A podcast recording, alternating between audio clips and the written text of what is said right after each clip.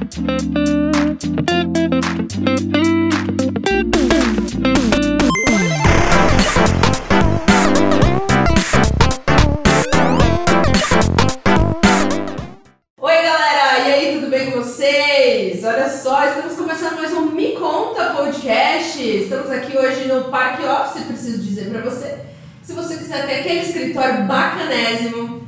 pode vir aqui pro Parque Office, porque é o lugar que você vai assinar aquele contrato dos seus sonhos, viu? E ó, com uma vista privilegiada de Campo Grande, localização privilegiada, chique de doer, hein? Tem que te falar que é chique de doer. E olha só, também quero agradecer demais a Mais Code, é, soluções em tecnologia, se você precisar, pode conversar com a galera da Mais Code. Se você está precisando de um site, aplicativo, sistema para resolver o seu problema, com certeza a galera vai poder te ajudar. Também é patrocinadora desse podcast. Muito obrigada, galera da Mais Code.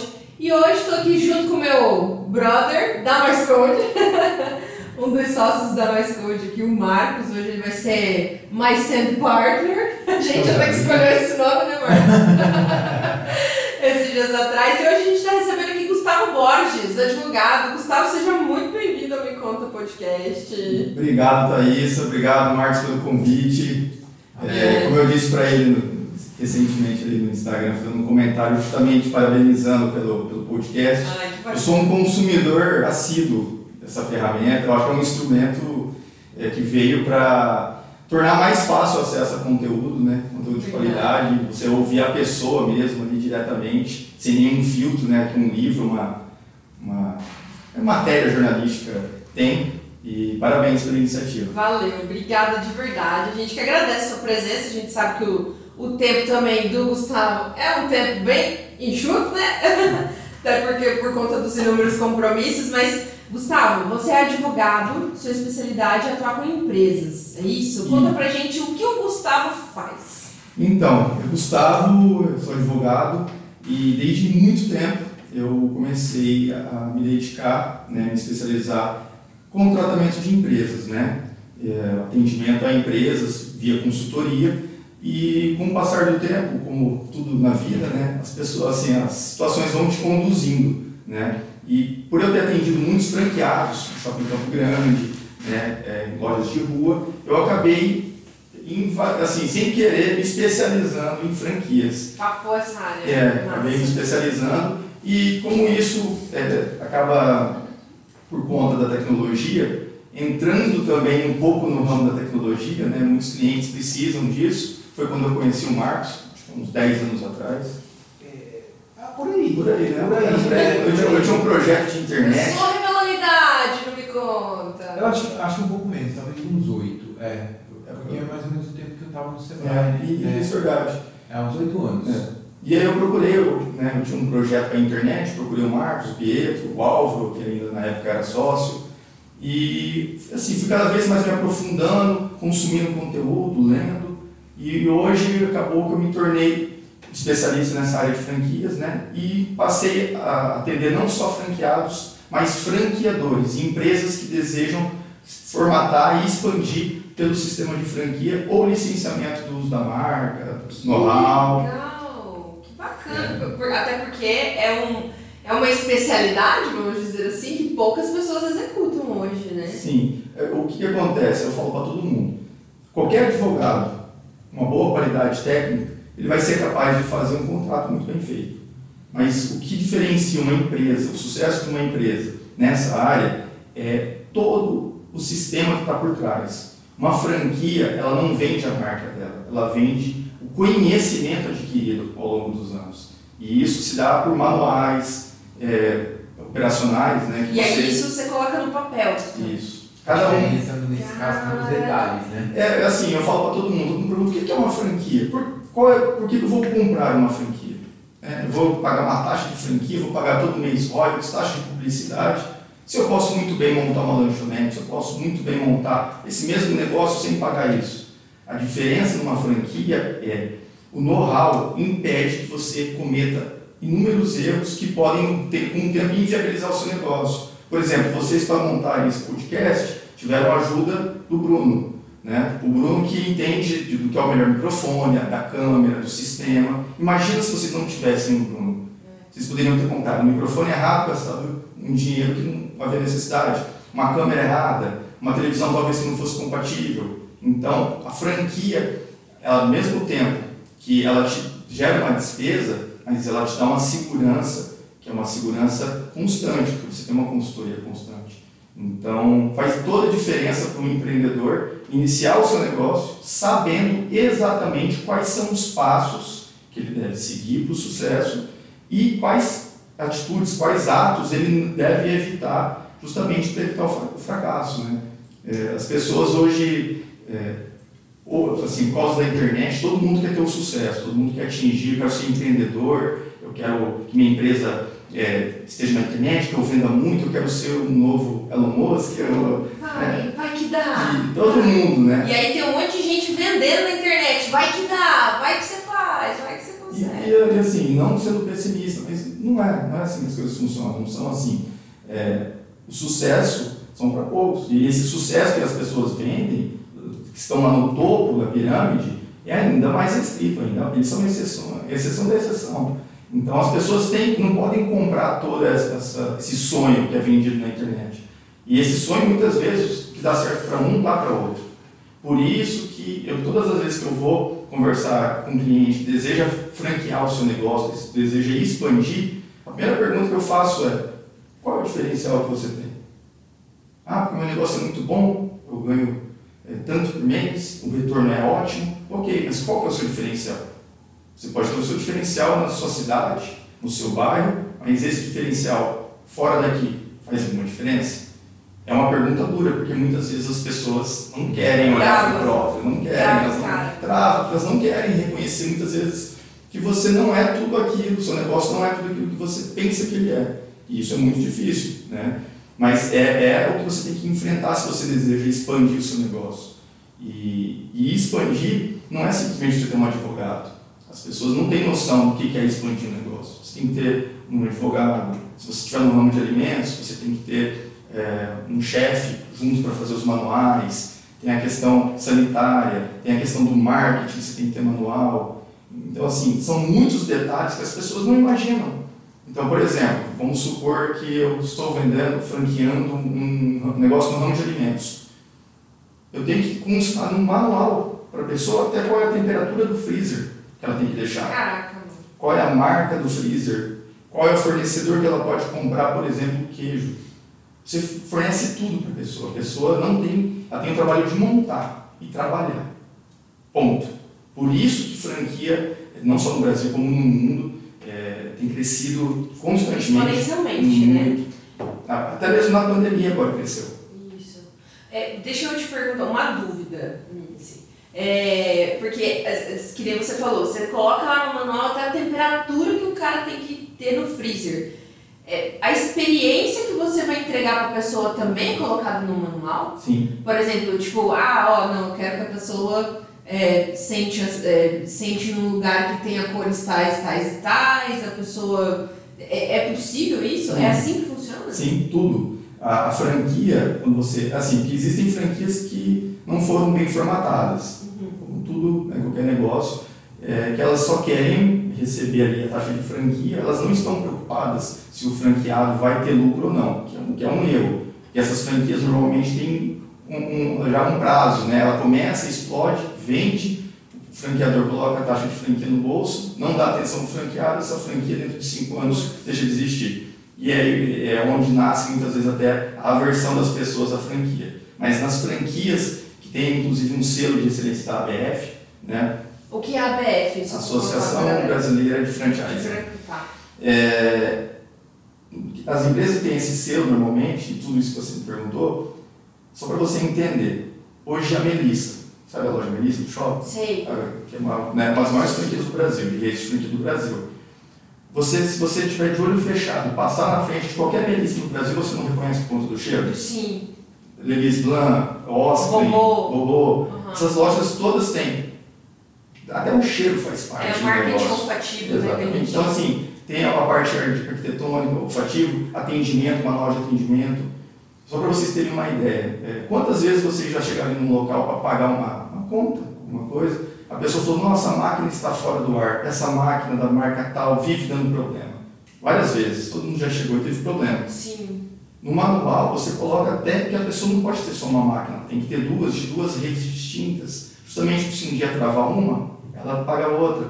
As pessoas se adaptarem a, a, a, a, nos novos tempos, colocarem um QR Code com pagamento Pix, que muitas vezes eu, eu quero pagar no Pix, débito é a mesma coisa, então eu estou sem minha carteira, vou pagar no Pix. E aí o empresário fala, não tem Pix. Oi? Oi, a, a, a caixa não sabe. Então, assim, você colocar até o QR Code ali, a plaquinha, isso faz parte do manual. Então, tudo que você pensar numa unidade, todas as vezes que você entrar numa franquia grande, por exemplo, McDonald's, tudo, desde o bom dia até o jeito de embrulhar o lanche, até como fritar, tudo está escrito em um manual. E é isso que dá trabalho. Entendeu? Tudo, exatamente tudo. Então, toda vez que você passar, que você vê um detalhe, um tapete Tá dobrado, sempre pensado, assim, aquilo ali tá Tá pensado. pensado, Tem um, tem um porquê daquilo. Que um legal, motivo. que legal. É, por exemplo, assim, Campo Grande, a gente ainda não tem é, é, muitas franquias, assim, tem muitas, mas tem algumas marcas que ainda não vieram pra cá, Uhum. muito conhecidas e tudo mais. É, eu- isso é uma dúvida também. Como é que, como é que por exemplo, assim, eu vou, vou pegar um exemplo, vou até falar, depois patrocina a gente aí a marca, tá? Vou falar aqui. Por exemplo, Starbucks não tem em Campo Grande. Existe um padrão, por exemplo, assim, tipo, não, ó, não tem um milhão de habitantes registrados no IBGE, então não vou colocar um Starbucks, um BFK, um, um, alguma outra rede, uma Decathlon, por exemplo, que eu sou apaixonada. Tipo assim, a gente vai, tipo, mano, eu despencava pra Curitiba só pra ir na Decathlon pra comprar, ela tem duas. Fico pensando, pô, por que, que não abre uma aqui? Como, como é que rola isso? É um estudo. É, o O franqueador. Marcos até se, co... ah, desculpa, o Marcos até se coçou aqui no Ainda foi bem. Decathlon. ainda bem que Campo Grande, porque senão eu tava na merda. Tava É difícil, né? E elas que tem também não traz os. Mas né? nem Você recebi, tem. não tem. Gente, então, porque é uma, é uma loja que eu me identifico muito, porque às vezes eu falo assim, ah, Thaís, mas você não é muito atleta, não sou muito atleta. Mas é muito confortável comprar no Decathlon. Na Decathlon. Pra mim, a experiência de comprar lá é muito legal. Então, tipo, às vezes a gente despencava. Ah, vamos lá pra Decathlon, vamos, a gente despenca pra Curitiba, cara. E vai lá pra Curitiba, vamos comprar, Só fazer pra compra. legal. É um objetivo, isso. Quer um carrinho, vamos lá agora. Vamos pra Curitiba? Vamos, e vamos, entendeu? Pega o carro e vai. Mas tem, tem todo um estudo. Assim, franqueadores é, sérios, eles têm que fazer um estudo. Por exemplo, a, eu coloco uma unidade a cada 200 mil habitantes, que é o suficiente. Loja, lojas maiores, né? grandes marcas. Ah, uma unidade a cada um milhão de habitantes. É, existe todo um estudo, por quê? O negócio tem que ser rentável para o franqueado. Não adianta você montar um McDonald's numa cidade do interior que não vai ter capacidade para cobrir o custo de uma operação de um milhão e meio, dois só para iniciar. Paraíso das águas. É, exato. Não tem como. Então, assim, por isso que Campo Grande ainda não tem várias marcas, né? não tem, vamos colocar assim, várias franquias instaladas aqui, mas eu acredito que com o tempo isso vai mudar, porque, assim, como eu estou no meio, vira e mexe, eu converso com alguém. Estive recentemente em São Paulo, conheci algumas pessoas, alguns empresários que são é, experts em vendas de franquia, que são entre os maiores do, do Brasil, e eles falaram que assim, o volume de vendas de novas é, é, franquias para o Mato Grosso do Sul tem aumentado um, assim, num nível absurdo, principalmente com a pandemia. As pessoas perceberam que precisam inovar, precisam investir em algo, precisam ter uma segunda fonte de renda e elas começaram a procurar, que é um caminho mais célere e fácil que é a franquia.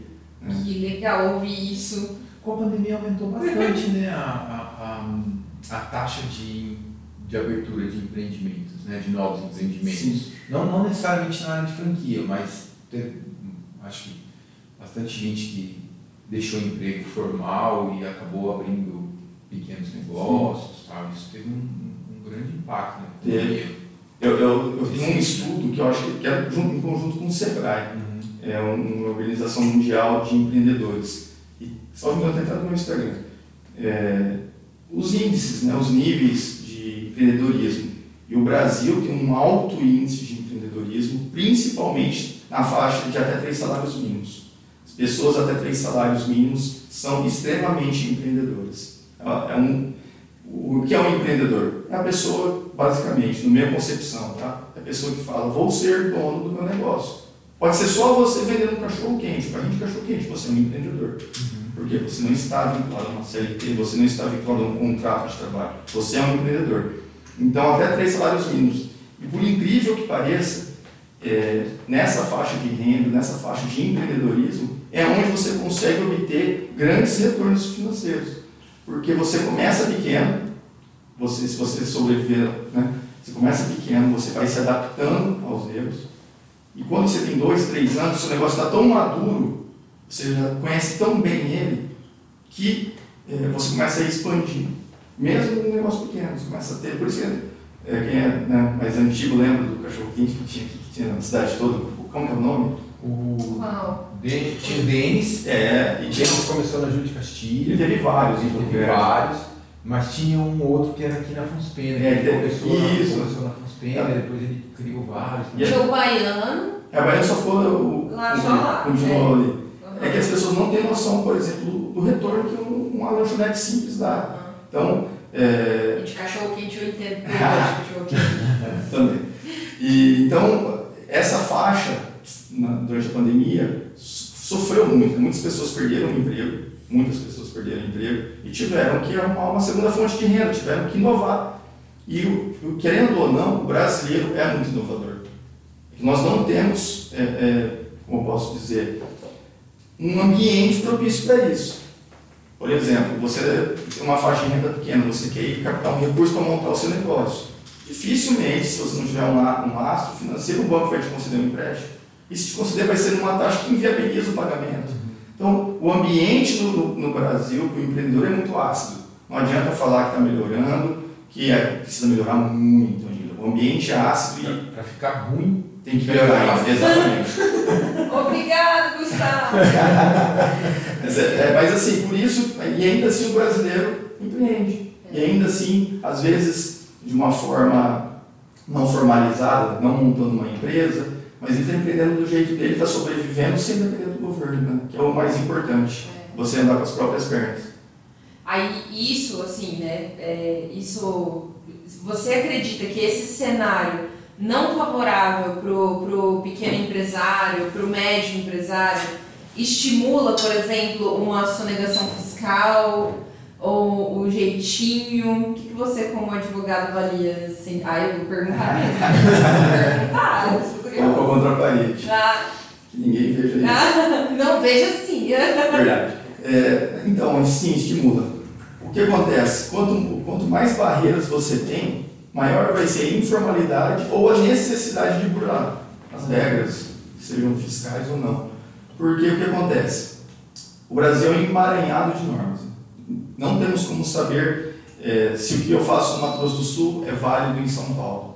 Aliás, temos como, mas o empreendedor normal que não tem um, um departamento jurídico, ele não tem como saber. Então, a, o imposto ICMS no estado é um, no outro estado é outro. É. Um você paga antecipado, no outro não. No Mato Grosso do Sul é você paga né, garantido, né? Até é. mudou de nome, mas continua sendo antecipado. Você nem vendeu ainda, você já está pagando. É igual boi, garantido. Você, você paga pela, pelo lucro presumido, né? É, eles fazem um cálculo, né? Então, assim, isso, incentiva, querendo ou não, a informalidade e a sonegação fiscal. Porque se você estipula é, é uma, um imposto justo, que incide no momento da venda, quando é efetivamente que eu vou receber, um, um valor percentual justo lucro, sobre ah. isso, as pessoas não eh, teriam a tendência de fazer tudo certo, porque uhum. quanto mais é, minha contabilidade estiver ok, eu vou ter mais recursos na instituição financeira, eu vou ter laço financeiro. Mas Se eu sonego, eu não tenho. Uhum. Então, às vezes você sonega muito, aí você vai chegar para pedir um capital, ao invés de obter 200 mil, você vai obter 50, porque você sonegou demais. Tem um outro lado também que, não, que é ruim para o empresário, porque querendo ou não, assim, 99%, é, começa o seu negócio capital de terceiro. Empréstimo, empréstimo familiar, empréstimo de amigo, de tio, de banco. Quase todos os negócios se iniciam com capital de terceiros. Dificilmente você tem o capital necessário para começar o seu negócio. Então você acaba se socorrendo em alguém. E, assim, com o tempo, você, além de ter que pagar essa dívida que você deixou para trás para fazer o seu negócio, você não consegue crescer porque você está sonegando para pagar ali um juro maior, aí você vai se socorrer no banco, o banco não te libera, aí você paga de pagar o FGTS, INSS, o simples. Aí o dia que você for reparar, você está com uma dívida enorme, você não, não emitiu mais nota para poder não aumentar essa dívida, e aí quando você percebe, seu negócio ficou inviável. Vira uma bola de neve. E é o que acontece Puxa. muito, muito, muito, muito. É.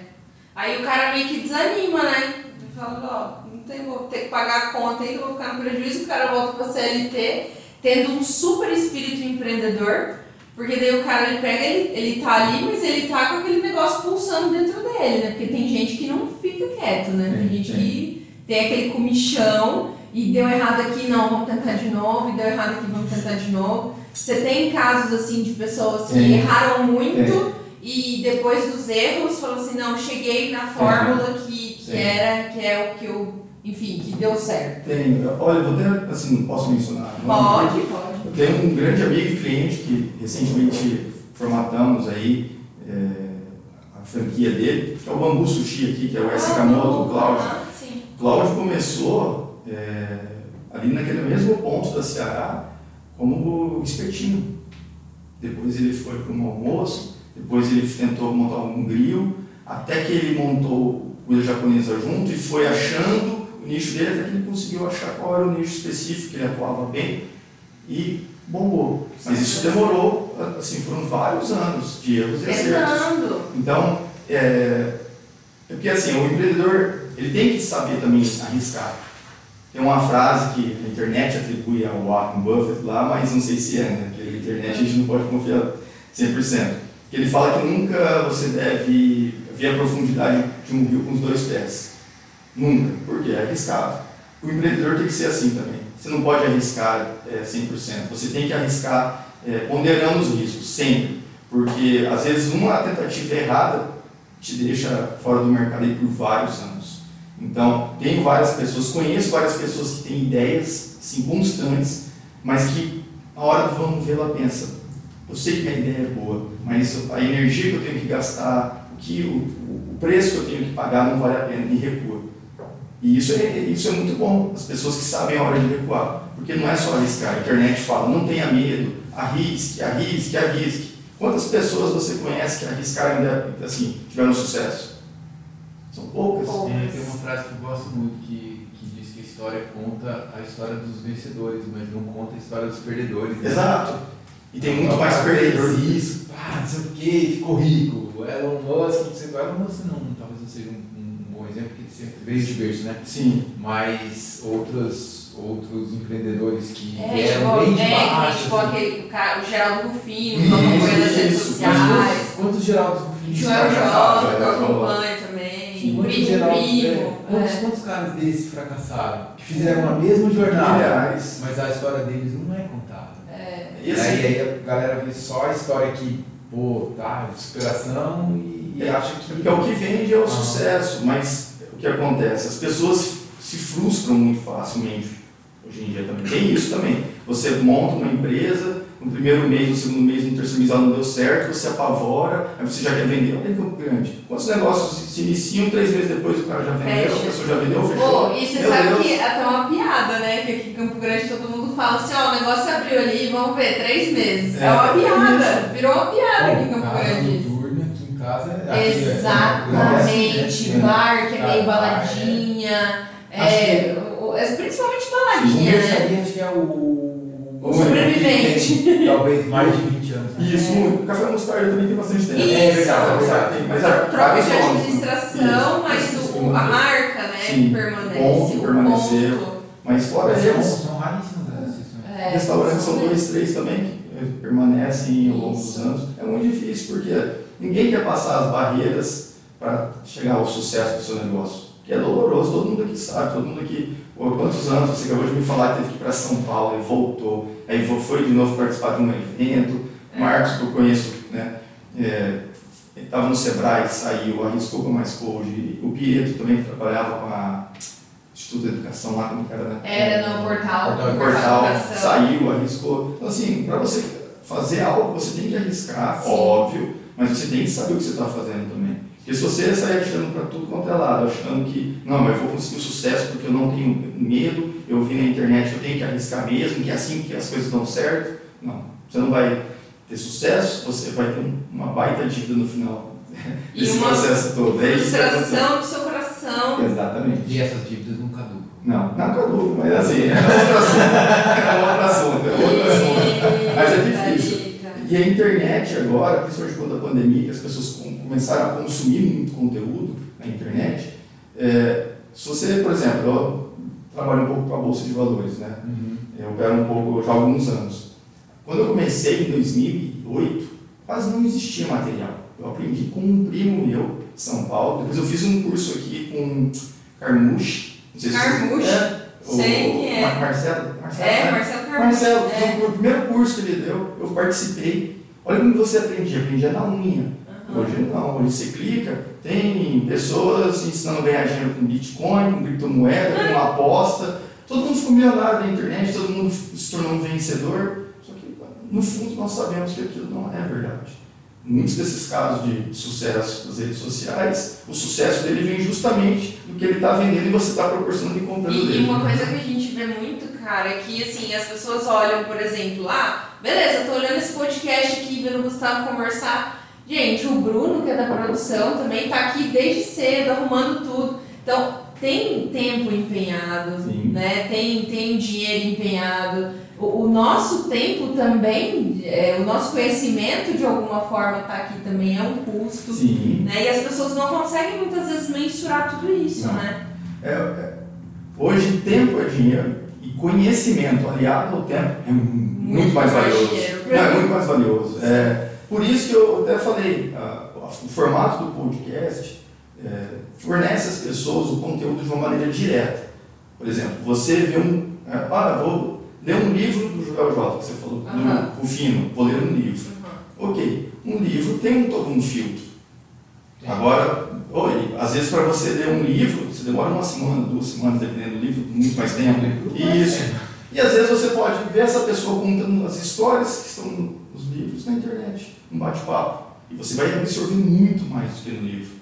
Então, é, é, o tempo, nesse tempo mais rápido de você conseguir absorver por conta da internet, ajuda muito. E se for um, um conhecimento, um conteúdo que agrega realmente, poxa, Melhor muito, é melhor ainda. Mas as pessoas não têm é, é, esse hábito de aliar uma coisa a outra. Ou a pessoa quer o resultado instantâneo, ou ela quer que alguém aprenda por ela e forneça esse resultado instantâneo. E no mercado, no mundo dos negócios, não existe isso. Se você não trabalhar, se você eh, não levantar cedo, se você não se dedicar, nem você pode ter o melhor negócio do mundo. O seu negócio não vai dar certo. E infelizmente a realidade é essa. Seja humilde, aprenda constantemente e trabalhe. Se você tem o seu negócio por um ano, dois anos, estou bem, posso tirar férias agora, vou contratar um gerente para tomar conta do meu negócio. Você está cometendo um erro. Aquela máxima que que engorda o boi é o dono né? Então, Oi, Ernest. é, Como assim, erro? eu, eu, acredito, é porque não adianta você é, se desvincular da- do seu filho. Você criou tudo desde o início. Você pode ter 20 marcas, você pode ter vários negócios bem-sucedidos e colocar alguém para cuidar, ok, mas você tem que estar presente de alguma forma. Esse é o preço que o empresário tem que Sim, pagar. que ninguém sabe. Ninguém contabiliza isso. Não tem férias, né, cara? Não. À noite. Você chega em casa 10 horas da noite, você está olhando lá o que você vendeu, os impostos que você tem que pagar, As Sim. famílias que são os seus funcionários que você tem que honrar. isso que dependem de você, Sim. com pandemia ou sem pandemia. Ah, Nessa pandemia agora, eh, os meus clientes, em sua grande maioria, conseguiram manter os funcionários. Mas, mas a um custo altíssimo, que as pessoas não dão valor. Que é a, o- o- a manutenção dos postos de emprego eh, foi a base de empréstimo, o governo fornecendo o Pronam, que é um crédito mais barato. As pessoas não têm noção disso. Não têm noção que eh, eles ficaram numa empresa, conseguiram ali se afastar, o governo pagar uma parte em alguns casos, mas o que pegou de empréstimo agora vence daqui a seis meses com essa primeira parcela. E se a economia não se recuperar, você manteve o seu emprego, mas o seu patrão está tá com Vai uma, dívida né, lá. Vamos Vai, vai, vai. Não, isso eu tenho não. Dá, não, dá, pra se iludir também, né? De achar que não tem o risco. Eu acho que Entendi. esse é um ponto importante. Tá. A gente ter otimismo é legal, eu concordo. Sim, acho que a gente tem claro. que ter. Agora, você simplesmente fechar o olho e falar, não, vai tudo melhorar, vai tudo melhorar, não, não é assim que a coisa vai funcionar. É, pra, pra galera. Porque- Então, uma dúvida, assim, eu acho que daí vocês dois conseguem explicar. Aquelas assim, eu tô fazendo uma consultoria vocês estão vendo que esse podcast tá massa.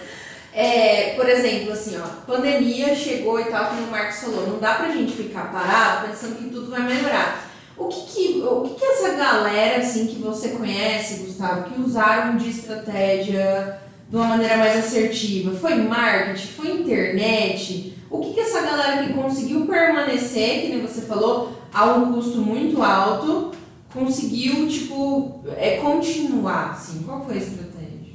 Olha, depende do nicho do negócio, mas basicamente, marketing, Marketing. estar nas redes sociais faz toda a diferença. Quem no ramo de alimentos teve que investir pesado em entrega, iFood, Uber Eats, por aí vai, teve que investir porque as pessoas não estavam. Então você tinha que ir até a pessoa. E se, aquela pessoa não era o seu público, você, de certa forma, de- deveria chegar até ele para ele poder consumir o seu produto. Né? Lojas, por exemplo, no shopping, começaram a fazer entrega. Olha, tudo bem? Eu tenho um drive-thru aqui, você- eu mando as, as peças, você escolhe, passa aqui, eu levo até você, você Verdade, prova. mesmo. Então. É, é, você tem que, de alguma forma, adotar alguma medida para se adaptar, não tem como. E, mas o bom, o lado bom da pandemia é que isso forçou as pessoas a saírem do padrão, né? olhar fora da caixinha. Porque, olha, eu tenho uma loja de roupa, vou ficar esperando os clientes entrarem, chegarem até mim. A pandemia veio e mudou isso, falou, não, você vai fazer um, um desfile virtual, você Verdade. é, Oh, é, verdade. é, vai fazer um desfile virtual para homem. Olha, eu vou fazer uma sacola de roupa para quem comida. Ó, meus pratos são muito caros, então eu tenho que atingir uma classe talvez ali C e D. As pessoas criaram novos pratos para atingir um outro público, entendeu? É concessionária de veículo, apesar do preço do carro ter subido muito, eu acho que vocês viram o tanto de, de facilidades né, que as pessoas tiveram. Então, você tem que se adaptar de alguma forma. E o marketing, eu acho que é mais, a forma mais completa de você atingir. Porque com uma boa equipe de marketing você cria vários mecanismos. Cria Né? possibilidades, né? Tanto é que a área de criação, né? O cara vai lá, senta pra criar. Mas, ô, ô, Gustavo, você, a gente tá aqui conversando nesse podcast. Uhum. Eu até te interrompi. Fala, interrompa. É que eu, eu recebi uma informação recente lá em São Paulo Ah, do pessoal falando que o marketing ainda em rádio aham. e panfletagem na região é um dos melhores marketings. Ah, Aham. Porra, agora. Em São Paulo, negócios locais, por exemplo. eu Abre a abri uma- boca. É verdade. É, acredita? Ele falou que surte muito mais resultado do que patrocinado em rede social. Porque, por exemplo, eu abri é, em determinado bairro aqui de Campo Grande uma unidade X de determinado produto, venda de alguma coisa. Você coloca na rádio local, que é o custo obviamente mais barato que numa mídia né, nacional, pô, aquele pessoal da região vai saber. Se eu faço a panfletagem, o pessoal vai saber. De uma forma ou de outra, você está chegando no grupo, no público seu que está naquela região. E isso, às vezes, pelo, pela rede social, é muita informação ao mesmo tempo. É muita. Você fica, É. a cada dois posts que você vê é, uma, é um, É um post patrocinado.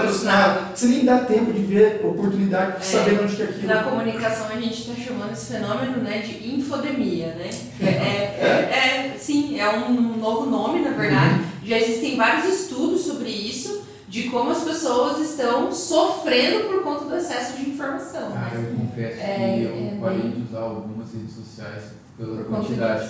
É exatamente o que o Gustavo falou.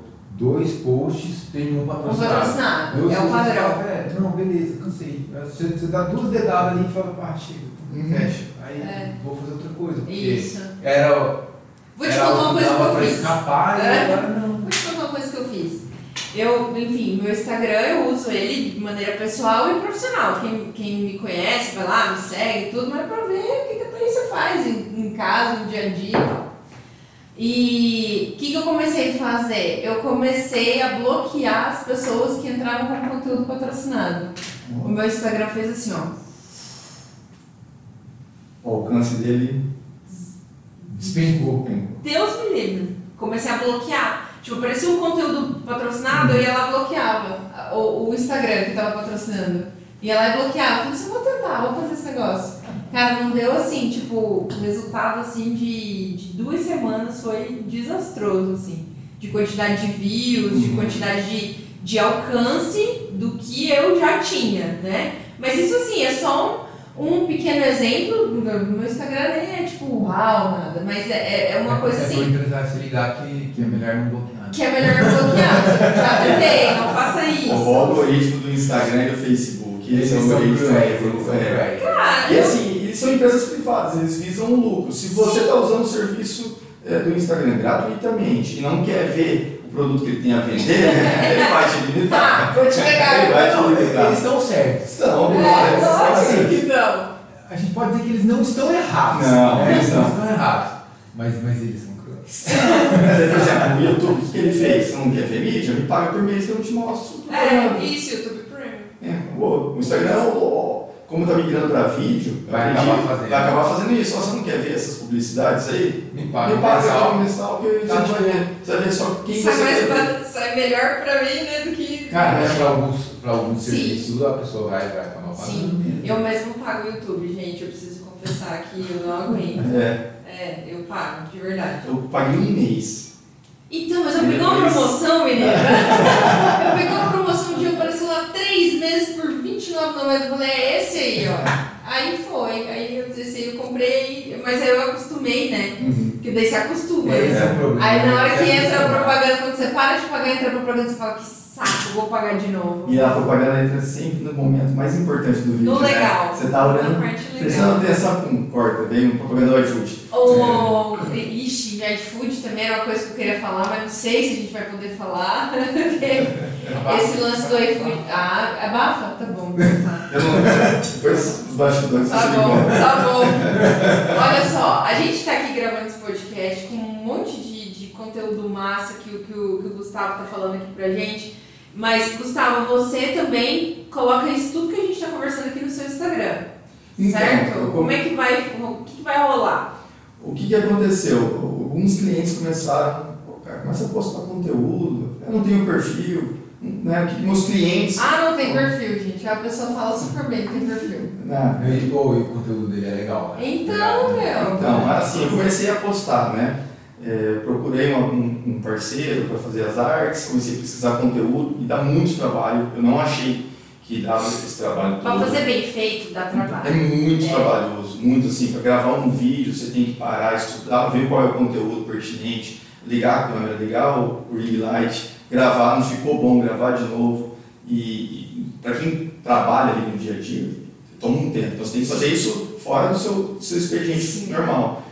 E aí eu comecei a fazer, fui por, primeiro pelo, eh, pelos números, né? Por quê?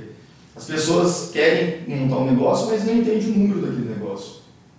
Por que, que eu, se eu posso empreender numa área que tem um vácuo ali, as, as empresas deixaram um vácuo e eu posso entrar naquele vácuo em determinado ambiente, por que, que eu vou escolher onde justamente não tem vácuo nenhum e eu vou ter uma concorrência enorme? Então, comecei a analisar os negócios por esse prisma, né? E comecei a postar nas minhas redes sociais. Quem que empreende, qual que é a área que mais entende, região, sexo, se é homem e mulher, idade, classe social, escolaridade, para entender isso mesmo, desde a origem. Né? E aí eu comecei com essas informações, depois passei para a parte contratual, porque as pessoas, assim, principalmente, vou falar em termos Mato Grosso do Sul, né, que é onde nós estamos, eles não enxergam, por exemplo, um marketing, um advogado, é, um investimento. Eles acham que isso é é despesa, é um custo, e não é. As pessoas ainda não entenderam que para você ter um negócio sólido, você precisa ter um marketing, você precisa ter um advogado, você precisa ter uma série de profissionais é, ali em volta te ajudando. Você sozinho não vai chegar muito longe. Por quê, pai? Existem li- limitações. Você, a sua profissão, eu não tenho, nossa, eu vou falar bem como ela, vou saber conduzir uma entrevista. Não vou, por quê? Porque você tem a expertise para isso. E o empresário muitas vezes não quer reconhecer a expertise do- dos outros e acha que dá conta de fazer tudo.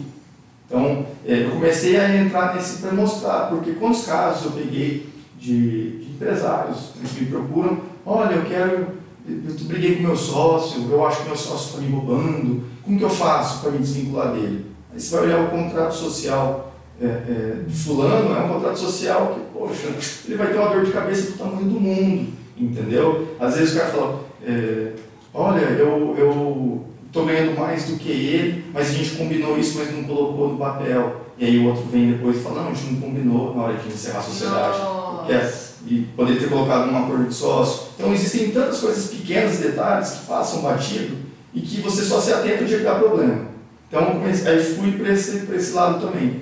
E aí chegou o momento da franquia, né, de falar de franquia.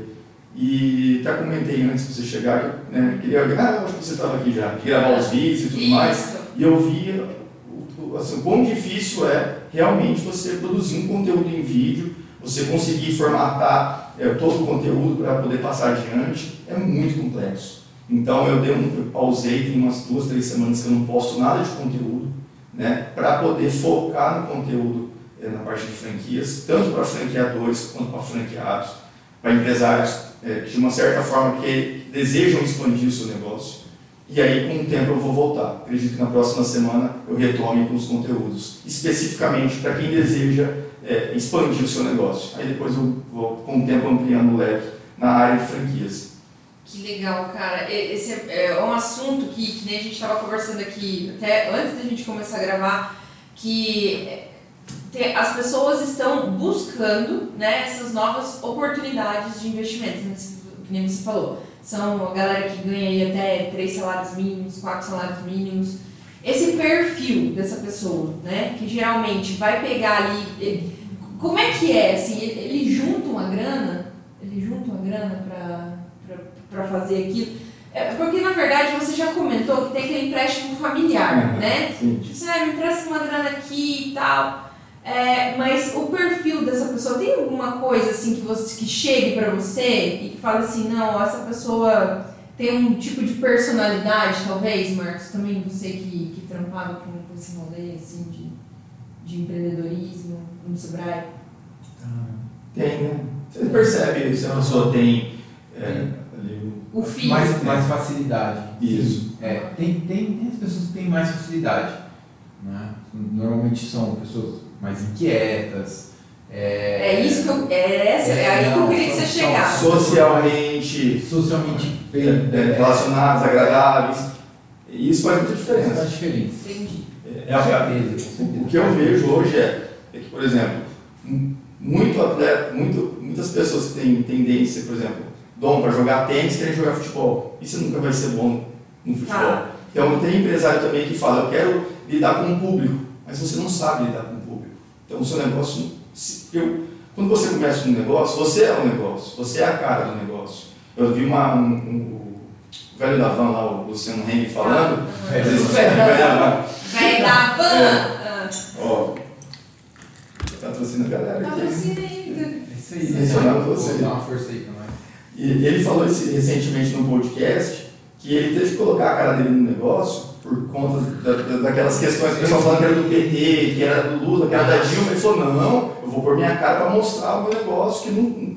Então assim, é uma pessoa, uma- assim, um personagem totalmente carismático, ele sabe lidar com as pessoas, ele toma porrada o tempo inteiro, ele continua ali sorrindo, ele acha um, um jeito, Silvio Santos é um baita de um comunicador. Então essas pessoas, se elas vão- estiverem na frente de um negócio, elas vão saber absorver crítica de cliente, porque o que acontece muito hoje um cliente te dá um feedback negativo e você, Você se não, ofende. você se ofende, você leva para o pessoal, você não sabe o que fazer com aquilo. É, As pessoas têm que aprender a. tem que ter uma maturidade Isso. emocional aí, Isso. galera, pra teu negócio. aí você pega um empreendedor que não tem essa paciência, essa maturidade, primeiro feedback negativo que ele ouve, ele já perde um cliente. No segundo, ele vai perder o outro, porque ele não vai saber. Entendeu? Então talvez essa pessoa não deveria ficar na linha de frente, ela deveria ficar na retaguarda, na administração. Mas as pessoas não conseguem, num primeiro momento, enxergar isso. Por isso que muitas vezes quando você tem uma sociedade, lá, três sócios, você tenta formatar cada um complementando o outro, né? Ó, você vai fazer isso, você vai fazer aquilo, você vai fazer tal coisa. Porque se os três fizerem ah, o, o- o mesmo serviço, vai, alguém vai ficar desfalcado e um deles não vai ter capacidade para fazer aquilo bem feito. Então tem um perfil sim de empreendedor, independentemente da classe social, da idade, de quanto ganha. Tem, tem, perfis, tem perfis que são mais é, inquietos, como o Marco disse. Eu recebi um menino do escritório que foi indicado por um amigo meu e falou: vai lá, troca uma ideia com o Gustavo, conta a sua ideia para ele. E ele, assim, ele colocou várias ideias e a principal ideia dele era montar um lava-jato dentro do shopping. Eu falei para ele, olha, essa não é uma ideia inovadora, faz as contas, o valor que o Carrefour está te cobrando. Fui explicando para ele que você não vai ter lucro, né, você vai ter prejuízo. Não, mas eu fiz o cálculo, eu consigo lavar. Eu falei, olha, uma expectativa, não crie essa expectativa. É, o que, que você faz bem?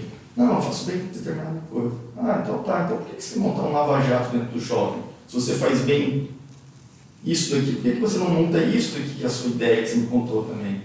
Aí ele ficou meio assim, saiu dali, depois com o tempo ele percebeu que ele não montou a ideia, ele tinha montou outro negócio, entendeu? Então assim, tem perfis e as pessoas têm que entender que ela não tem um perfil ou tem para aquilo, né? Às vezes tem perfil, mas precisa de direcionamento, né? Também.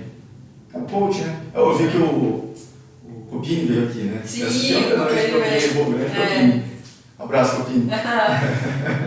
Marcos, alguma. algum Cara, eu questionamento? tenho. Na verdade, assim, eu, eu igual você estava falando, né? Você chega lá, vai estudar, ontem chegamos tarde pra caramba, mas eu fui fazer um monte de que o Gustavo respondeu tudo assim, sem perguntar. Então, Ah. a única que sobrou. A única que sobrou, A única ai, que então tá sobrou. que aí eu acabei fazendo, chegando nela aqui. Cara, fala pra gente aí se tem. Você falou que existem franquias mal, mal formatadas, né? Boas, fran- bom- bons franqueadores e maus franqueadores. Já que você vai começar com conteúdo, começa com a, com a gente aqui. Como que alguém que quer é, começar um negócio de franquia, quer pegar um, um, é, é, é, ser um franqueado, né? Uhum. Como que ele consegue reconhecer um franqueador mal formatado? Um franqueador que, que não vai dar o, o Suporte. devido suporte que ele precisa? Ou seja, como que ele saca que aquele negócio que ele às vezes acha que pô, vai resolver a vida dele é, um, é um, Uma furada, uma furada, é uma Ah. bucha, exatamente. Primeiro, é, tem até um exemplo da semana passada, um cliente meu que me procurou que estava buscando uma franquia e fizemos justamente essa análise e ele acabou desistindo. É, o que, que acontece? As pessoas quando buscam uma franquia, elas estão buscando aquilo que a marca vende, que é ter retorno. Então, eu quero ter lucro. E a franquia mal formatada, ela vai vender um número para você que não é real. Uma expectativa máxima. Então, se você for com base no que a franquia está te falando, né, você, pô, tudo, nenhum negócio no mundo daria errado, porque todo mundo vende com a expectativa máxima e está tudo certo. E a gente sabe que no mundo dos negócios não é assim. Então, para você iniciar o processo para adquirir uma franquia, eles têm que te mandar uma COF, que é Circular de Oferta de Franquia. Isso está na lei. Você tem 10 dias para analisar, no mínimo, tá? Você não pode pedir a COF hoje e assinar o contrato de franquia amanhã. Não. A lei não permite. 10, Ah, esse, tá. esse intervalo é obrigatório. Obrigatório. Dez Se o franqueador descumprir esse intervalo, ele pode ser penalizado. Você pode pedir até rescisão no futuro por conta disso. Olha. Porque a COF ela tem que ter várias informações que estão previstas na lei. Então, contar a história da marca. Se você tem a marca registrada, se você não tiver, você já não pode. O depósito, pelo menos, da marca no INPE, você não pode se tornar um franqueador. Você tem que ter pelo menos o depósito. Olha, estou tentando ter essa marca aqui. E contar a história disso. Você tem que relacionar os seus últimos dois balanços. Então, uma empresa que tem um ano de vida, um ano e meio, não pode se tornar. Se ela está se tornando, está errado. Entendeu? Então, tem que te apresentar os números, tem que te apresentar a relação atual de franqueados com a cidade, número de telefone, para você poder entrar em contato com eles. E é interessante que o candidato a franqueados entre em contato Sim, não, eu já vou contar o que aconteceu. É, é, além além da, da, da relação de franqueados, tem que constar, os fecharam também nos últimos 24 meses. Porque o que adianta? Você falar, eu tenho 100 unidades, nos últimos 24 meses fecharam 100. 200. Opa, o negócio não é tão bom que eles estão vendendo. Então tem que ter, assim, são informações essenciais. Mas aí você pega, ok, estou animado, vou comprar uma franquia, vou ficar rico. Que é penso. Aham. Pega o Kakoff, olha cinco franqueados, dois assim, de cidades menores e três de grandes centros. Entra em contato e vê o que, que ele vai te falar. Aconteceu isso semana passada com um cliente e amigo, ele e a mulher foram até o escritório e, olha, poxa, me ajuda aqui. Eu olhei os números, né? era uma, um totem que você paga boleto, faz empréstimo, era um, um novo negócio aí que eu não posso falar o nome, né? Tá. É, e ele poxa, um business bem legal mesmo, assim, bem A inovador. ideia é top. Top, só que né, nem toda ideia top consegue ser na prática rentável. E é rentável para o franqueador nesse caso. E aí eu falei, vamos entrar em contato, porque para mim, ó, para você faturar tanto vendendo crédito de celular, você precisa atender cinco pessoas por hora na Cara, sua máquina. Aí você tem que atender para vender é, o, o empréstimo, pagar o boleto. Cara, você não tem como tantas pessoas assim, né? E falei outra coisa, as pessoas não vão colocar esse totem seu de graça. Ah, lógico que vai. Eu falei, não vai. Por quê? Porque gasta energia. Falei, por que, que eu vou colocar um negócio dentro do meu estabelecimento? Eu vou pagar você. energia e você vai ganhar? Qual que é a lógica? Eu vou te comprar um aluguel. Não tem simbiose Não tem. história. né? Entramos em contato com o franqueado. É... Várzea Grande. Entramos com o de Cuiabá, o de Cuiabá não pôde atender, falando com Várzea Grande. Por um acaso, o cara era advogado e ainda me falou: estou procurando um advogado especialista em franquia. aham, olha só. Clean, já ganhou cliente. Eu estou né, trocando ideia com ele é, nesse sentido. E ele falou, ele falou, olha, a minha meta de faturamento no primeiro mês, bruto, bruto, era 15 mil reais. Está lá na- no manual, né? Na COF. 15 mil reais o estudo que eles fizeram. 15 mil reais. Bruto, com três totens espalhados. É baixo. É, porque o retorno é alto, você paga, recebe o totem, instala ali e acabou. Aí você contrata um, dois funcionários para ajudar as pessoas, ponto final. Essa é a ideia do negócio, tipo, nem bem assim. Isso. Aí ele falou, ele falou, eu começo todo mês devendo 5 mil. Falei, por quê? Ele falou que eu tenho que ter duas, três funcionários. Uma pra cada totem. É, é, não, minto, duas funcionários, o terceiro totem ele não ativou, né? ele está Ah. segurando porque ele já quer rescindir o contrato. Ele falou, eu tenho duas funcionárias, então tem os encargos, salário, eu pago aluguel nos locais que eu estou, simbólico, mas é um aluguel, 500 reais em um lugar, eu acho 400 em outro. E uma coisa que não me falaram, eu tenho que ter internet no totem, então eu tenho que pagar a internet. E eu tenho que conseguir pagar é, é, é, é, uma internet boa, veloz, porque se ela travar, o totem não funciona. Aí, basicamente, em resumo, ele falou em resumo, digamos da semana passada, ele falou, todo mês de julho, até agora eu faturei 590 reais. Ah, tá brincando. 590 reais. Tá passada. Aham. A previsão dele no quinto mês de negócio era faturar 30 mil. Tá ganhando 12 mil um negócio assim, livre. Olha só, ele faturou 590 reais. Aí liguei para um outro franqueado do interior de Campinas. Também estava bem estabelecido. Aí ele falou, olha, assim, é uma puta ideia, muito legal, só que a rentabilidade não existe. O brasileiro não tem esse costume. Quem é que vai fazer um empréstimo consignado num token? Faz. E as empresas ligam, ligam. Liga, né? É, a confiança, pagar boleto, você vai no hotel e paga tudo. Né? Você paga no celular. É. E aí a, a, É crédito, por na hora que você falou crédito, você precisa de cinco pessoas colocando crédito por hora. Cara, todo mundo já coloca o crédito, o cartão de crédito no celular e já faz. É, Aham.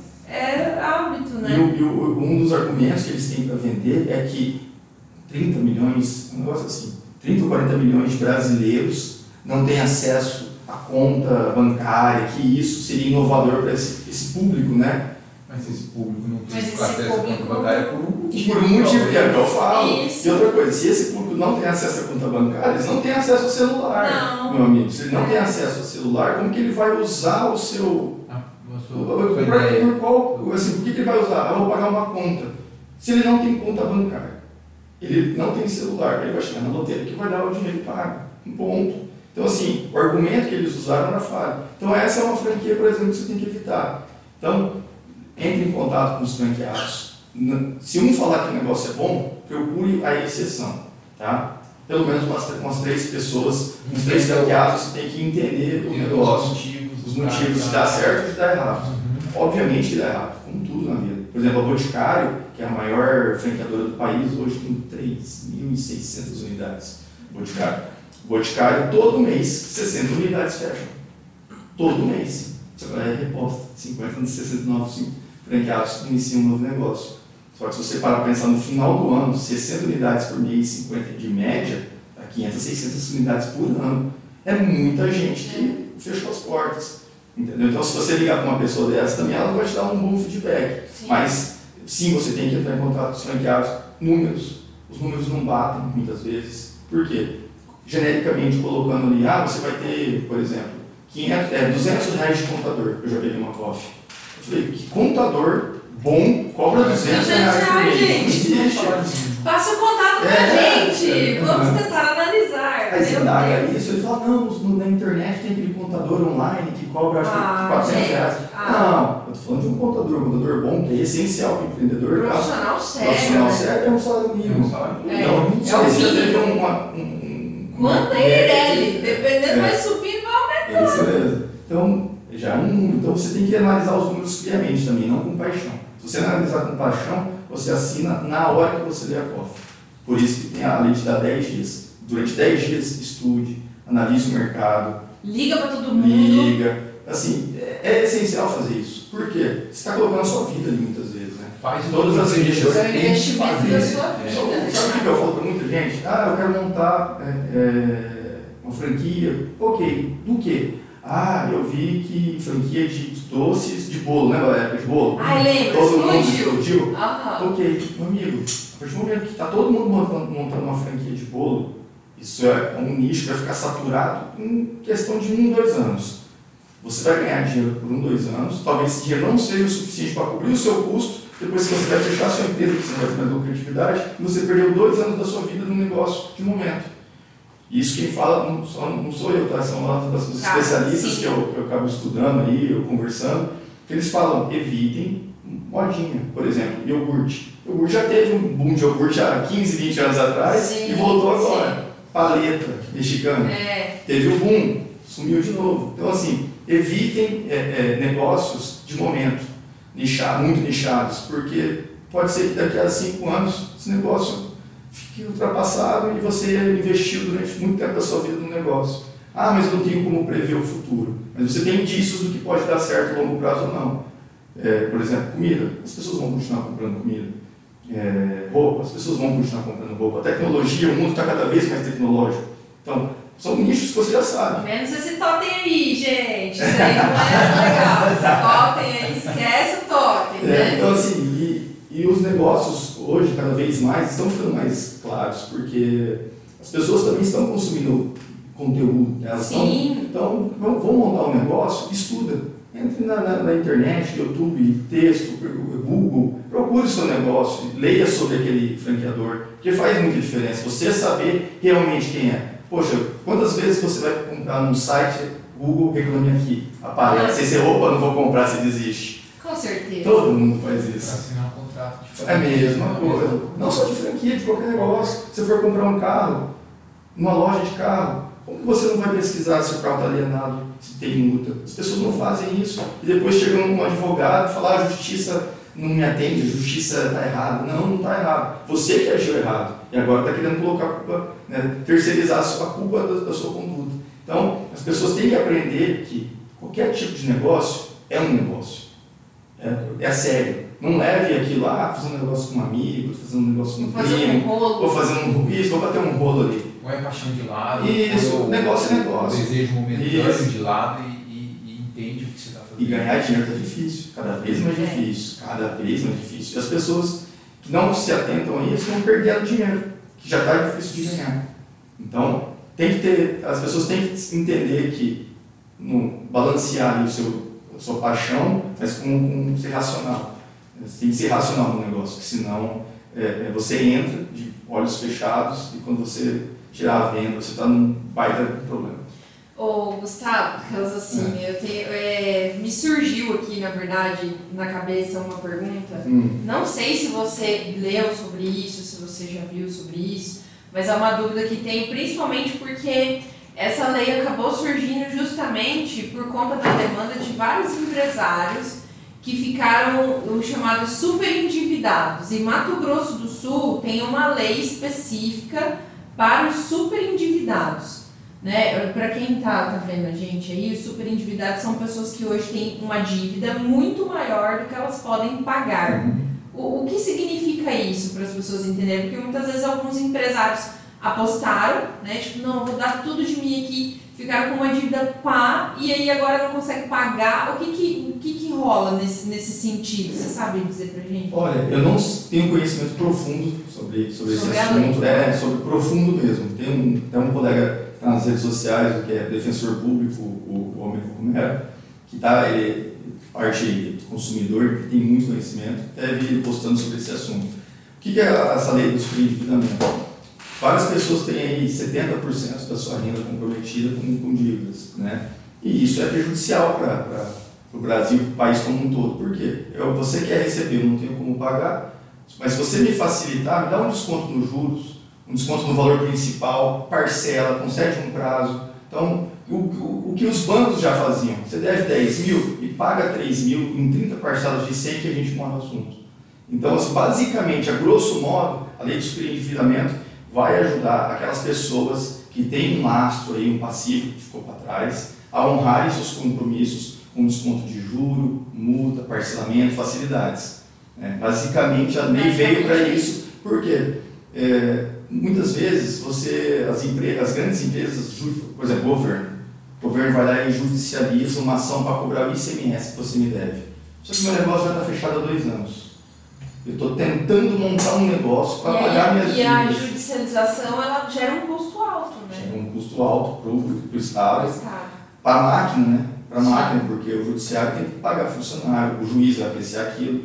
E aí, quanto mais processo, mais morosa fica a justiça. Então, a pessoa, o Estado vai te cobrar. E aí você está se ganhando um fôlego, vem uma penhora, bloqueia seus bens, bloqueia seu, seu carro, sua conta bancária e aí você inviabiliza o seu novo negócio que poderia te ajudar a pagar o seu débito anterior. Entendeu? Isso não é, isso não é bom para ninguém. Por quê? O governo inviabilizando aqui, o meu credor, né, qual é que seja, me, inviabilizando, me impede de eu pagar. Sim. Por quê? Eu vou ter que contratar um advogado, vou passar anos discutindo essa dívida e meu novo negócio eu vou ficar prejudicado e o governo, ou quem, né, o credor, vai ficar prejudicado também. Isso vai virar uma discussão judicial que vai se arrastar por anos e anos. Então a lei basicamente quer sanar esse gargalo, né, aumentando aí o recebimento, liberando o nome de várias pessoas que no, passado aí tiveram problemas né, com dívidas, e para desafogar para você poder recomeçar. Isso o Guedes, o ex-ministro, lá no início ele falou, ele falou, nós temos um passivo de não sei quantos bilhões em execução, governo federal.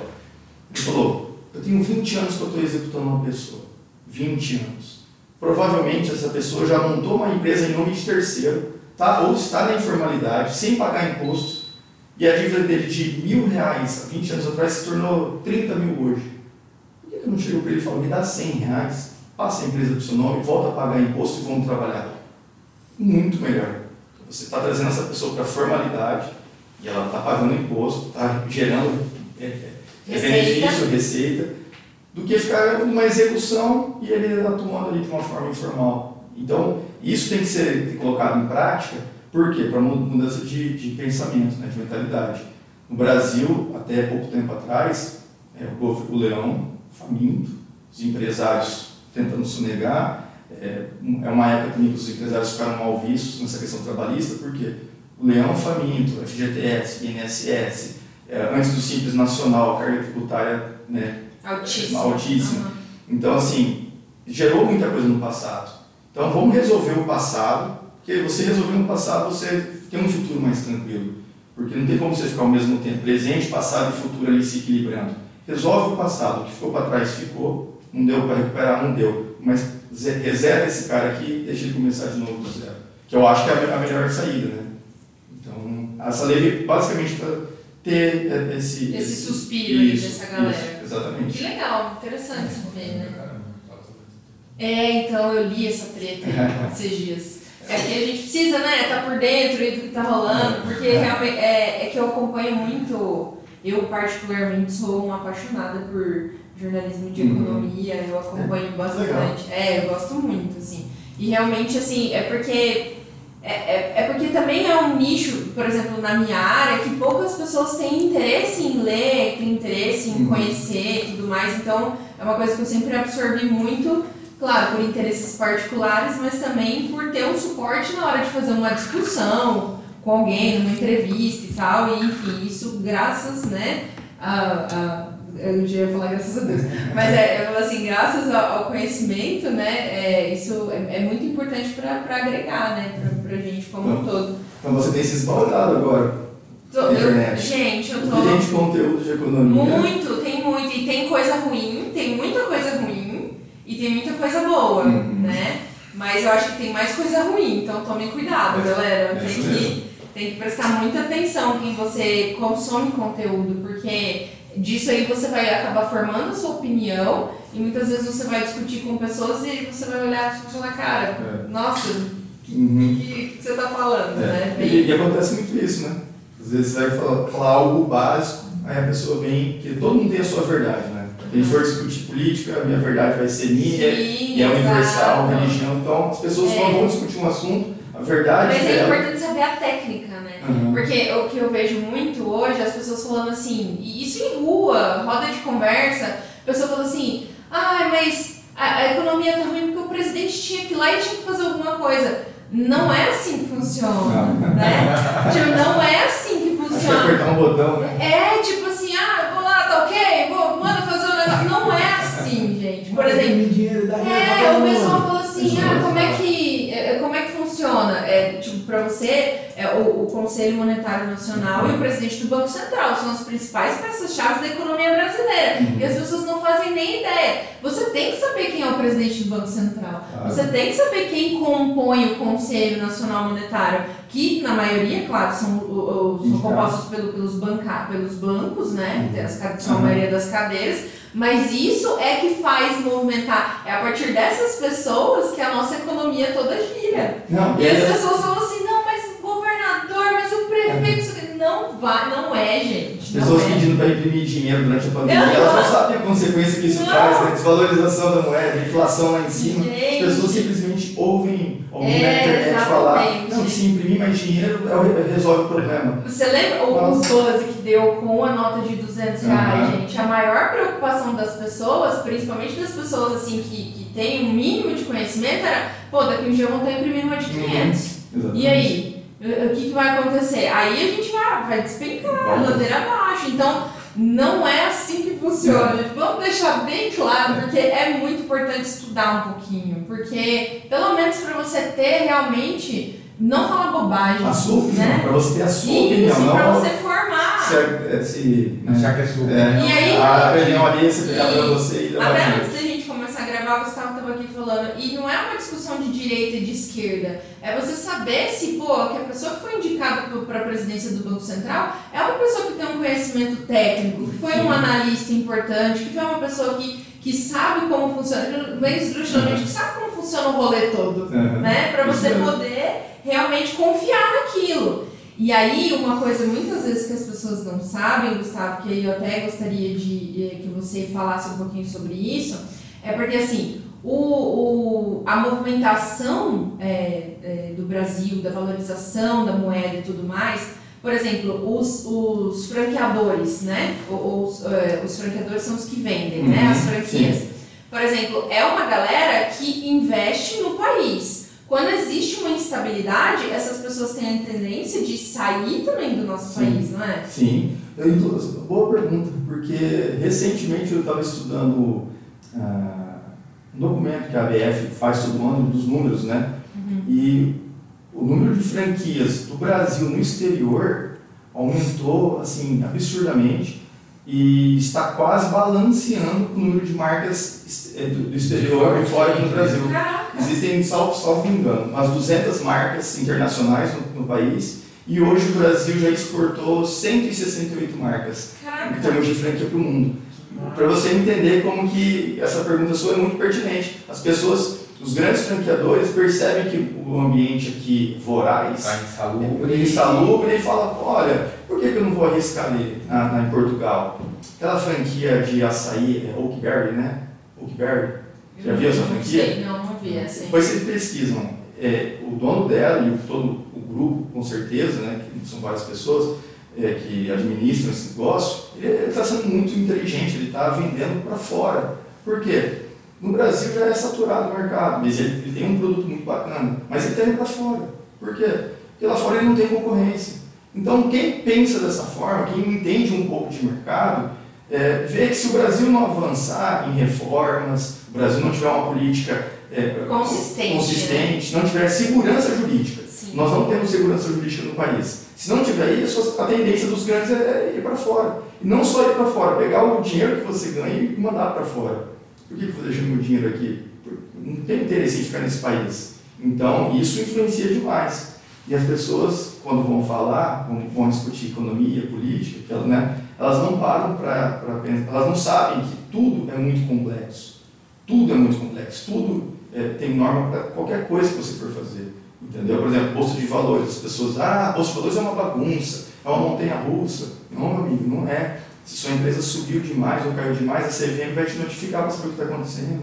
Se você fez uma operação ali duvidosa, a CVM vai te investigar. As pessoas não têm essa noção, elas acham que tudo é a Deus dará. E não é. Só que as pessoas que têm essa mentalidade, hoje, são os investidores, os empreendedores de amanhã.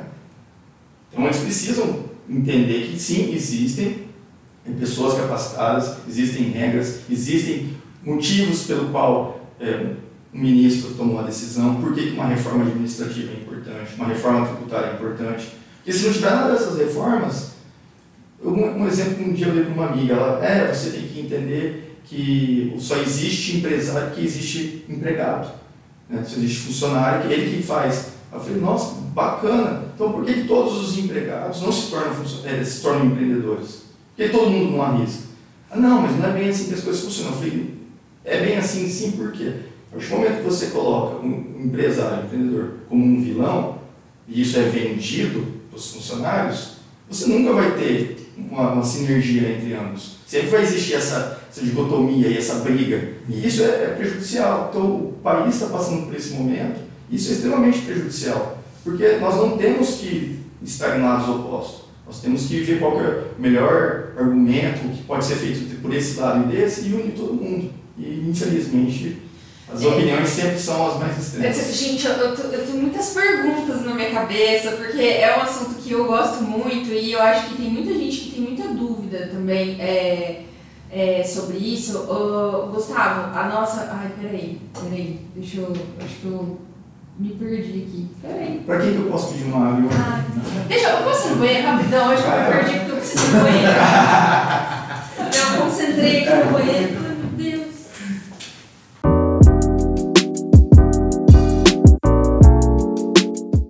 Acabei de voltar de fazer xixi, então, gente. É, bom, tem muitas perguntas, né, que a gente estava conversando, porque realmente é um assunto que me interessa muito. Mas é, o que eu queria saber de você, Gustavo, é o seguinte. A gente estava tava falando primeiro sobre. Ai, peraí, gente. Eu, eu, eu realmente. Eu, eu, entrei no banheiro, eu lembrei da pergunta e agora eu esqueci de novo, mas deixa eu lembrar. É porque ela realmente. Ah, tá, lembrei. É. lembrei. A pergunta é a seguinte: agora vai, agora vai. Gustavo, olha só. É, a gente uh, sabe que o mundo do direito ele é muito complexo, que nem você estava falando a gente precisa fazer, é, é necessário uma reforma administrativa, uma reforma tributária. É fato que as leis, elas não acompanham a sociedade? É muito difícil, assim, você como advogado, tipo, ver assim, você tem lá aquela Constituição de 1988 e tem várias emendas que vão tentando para se adaptar à modernidade da sociedade. Como é que está isso hoje, principalmente para a área do, dos empresários? Porque a gente muitas vezes a gente a galera falando, pô, mas é uma lei tão antiga, tão velha, tem um déficit. Como é que funciona isso? Olha, assim, respondendo, tentando né, fazer uma meia-culpa. Infelizmente, esse é o perfil de países subdesenvolvidos, tá? Porque se você pegar os Estados Unidos, a Constituição, é, é, assim, são poucos artigos e 1700, 1800, e eles não precisam disso. Por quê? Cultura. Na Inglaterra, é, é os costumes que valem, os bons modos. Você sabe o que é certo e o que é errado, não sabe? Ponto, aquilo vale. E, e você não tendo um, um, um engessamento legal, você acaba conseguindo mais rápido se atualizar conforme as necessidades. No Brasil, não. No Brasil, um grande erro, as pessoas votam muito mal. Então, nós temos lá uma Câmara é, é, um Congresso Nacional, né, que está, assim, inúmeros deputados estão eles não têm a menor, a menor competência, eles não sabem o que, que é uma reforma, noção, noção do que estão fazendo ali. Isso vai para vereador, para deputado estadual, deputado federal, senador, é, governador. E, e aí, gente, eu quero só fazer um parênteses aqui na fala do Gustavo, É, não, que, não que a democracia, não que a representatividade não deve existir na democracia, não é isso que a gente está falando. Porque muitas vezes as pessoas podem, ah, tipo, o, o tio do picolé pode ser um vereador? É uma Pode, representação? Claro que pode. Só que as pessoas precisam entender que a, o amparo legal né, dessas Uhum. pessoas precisa estar fundamentado, né? Porque muitas vezes a pessoa é um personagem que está ali para atender também uma, um- uma classe, Sim. mas ela precisa ter um bom assessor, Sim, né, seja poder realmente fazer com que as coisas aconteçam dentro ali do legislativo, né? É, mas o, o que acontece é que no, todo mundo brinca, né? Todo mundo assim, né? Eu e meus amigos brincamos. Uhum. Que o Brasil é aquele país que ele cria dificuldade para vender a facilidade. Esse é um grande problema nosso. Então, assim, toda hora alteração legislativa sobre alteração legislativa. Por quê? Porque eles fazem uma alteração, você como advogado ou um administrador, alguém acha uma, uma brecha para dar um folho para eles vão e alteram de novo para cortar aquilo ali de você. Então, é uma insegurança jurídica muito grande. Nós temos leis excelentes, nossa Constituição, apesar de ser muito ampla né, e muito social, que não é um defeito, tá? Sim. era o que precisava para o momento. Mas ela é, naquele momento, ela era necessária, daquela forma. Hoje, nós temos uma, uma interpretação muito é, expansiva dela, assim, a gente começa a buscar interpretações para adequar naquilo que nós achamos, né? naquilo que nós, no, nosso interesses, momento. no nosso momento. E isso traz um prejuízo, por quê? Poxa, é uma emenda constitucional que naquele momento, você falou, é adequada, Faz sentido. mas faz sentido. Mas será que eu precisava ter aquela emenda? Porque às vezes, de uma emenda constitucional, cara, causa um transtorno. Às vezes, uma alteração legislativa estadual, que é o que acontece, causa um transtorno do tamanho do mundo e as pessoas não, não, não pensam nisso quando estão lá votando. É interesse. Se fosse interesse da, da sociedade, o interesse real da sociedade, as coisas seriam muito mais fáceis. Por quê? Porque temos pessoas competentes, sim, muitas pessoas competentes. Tem é, é, aquele o Kim Kataguiri, né? Kim Kataguiri, ele é muito inteligente. Ele, ele tem, tem umas propostas legislativas excelentes. Só que aí ele, ele bate de frente com as pessoas que não têm interesse em votar naquilo. Então a briga do nosso, nosso legislativo é eu jogo com o meu interesse, você joga com o seu, você joga com o seu, e ninguém está pensando em nós. A verdade é essa, ninguém está pensando no povo. Ninguém. Ninguém quer facilitar. Por quê? Porque se facilitar, eu perco o meu poder que eu tenho sobre você. Se eu tornar todo mundo que está na base é, independente, os políticos de massa perdem o poder sobre aquele, aquela pessoa. Ninguém consegue, é um controle, é uma forma de Ah, controle. Então, as coisas, a, a- a gente sempre vai sofrer esse- com esse atraso, não por falta de capacidade, mas por falta de interesse. É minha opinião, né? Minha opinião. Sim. Por exemplo, teve a, a MP da Liberdade Econômica, agora, recentemente. Foi uma MP que, pô, o Brasil precisa disso há 30 anos. E há 30 anos, sabendo que precisa, ninguém fez nada. Tivemos o Código de Defesa do Consumidor, que no momento que ele foi implantado, precisava, excelente. Hoje, o consumidor tem uma proteção excessiva, que é, o- no meu, Oh, Opa, problema. no meu entendimento, é uma proteção excessiva. As pessoas já sabem se elas querem ou não determinado bem, elas já sabem ou não o que é certo e o que é errado, elas já sabem ou não que se ela comprar na internet e receber em casa, ela não gostar e a pessoa não quiser trocar, ela não vai. Então, assim, Ou seja, o Código de Defesa do Consumidor poderia ser simplificado isso, mas e manter as características de proteção Isso, do consumidor proteção. sem perda de. Isso. Sim, sim. De. É um exemplo assim, Ah. mas só para entender. Então, eu- é- esse acompanhamento, essa atualização das leis passa muito pelo interesse de quem está legislando. E esse interesse que é o complicado, no meu entendimento. É triste. É, né? muito. Como ele está ali É durante quatro anos, pode ser que É. só importe para ele. Existe profissão vereador, existe profissão deputado, existe profissão, assim, as pessoas vi- viram políticos, se tornam políticos com 30 anos e vão até o fim da vida como políticos. Aí você pesquisa quantos projetos de lei aprovou, o que, que fez? Ah, não, eu consegui uma emenda, um dinheiro para tal coisa. Não, mas o que você fez efetivamente? Trazer um asfalto para aquele bairro ali. Uhum. Na época de isso, 28 anos trabalhando. Tra- É isso que eu estou falando. É, né? é, é uma situação muito complexa, porque as emendas elas acabaram virando uma moeda de troca muito forte né, dentro do cenário político. Isso é triste a gente falar sobre isso, porque é realmente, como o Gustavo falou, é por interesse particular, né? O cara ele pega, ele vai lá e fala assim, não, beleza, eu te dou emenda, mas na eleição eu quero você junto comigo, quero que você faça Uhum. isso, isso e aquilo. E isso acaba tornando uma bola de neve, um, cí- um círculo vicioso, na Uhum. verdade, que a gente não vai se livrar nunca Não. disso, né? Não vai. Infelizmente, isso é muito triste, Sim. né? Mas é, assim, desculpa interromper. Não, pode É, falar. Mas isso é, é, é característica de país Subdesenvolvido. subdesenvolvido. Não adianta. Não adianta achar que é, nós um dia seremos país de primeiro mundo é, contemporaneamente com o país de primeiro mundo. Nós nunca vamos, sempre vamos estar alguns passos atrás. Sempre. Tanto pelo tamanho nosso, dimensão continental, é, cultura. Então, assim, estamos atrás por uma série de fatores, entendeu? Que isso nunca vai balancear. Nós nunca vamos ser do mesmo nível que os Estados Unidos. Ele sempre vai estar na nossa frente. Ele sempre vai digitar regras. Que, se, é, a partir desse momento que, olha, entendemos que nós precisamos melhorar, como que os que estão lá em cima melhoraram? O que, que eles fizeram? Vamos buscar o exemplo com eles.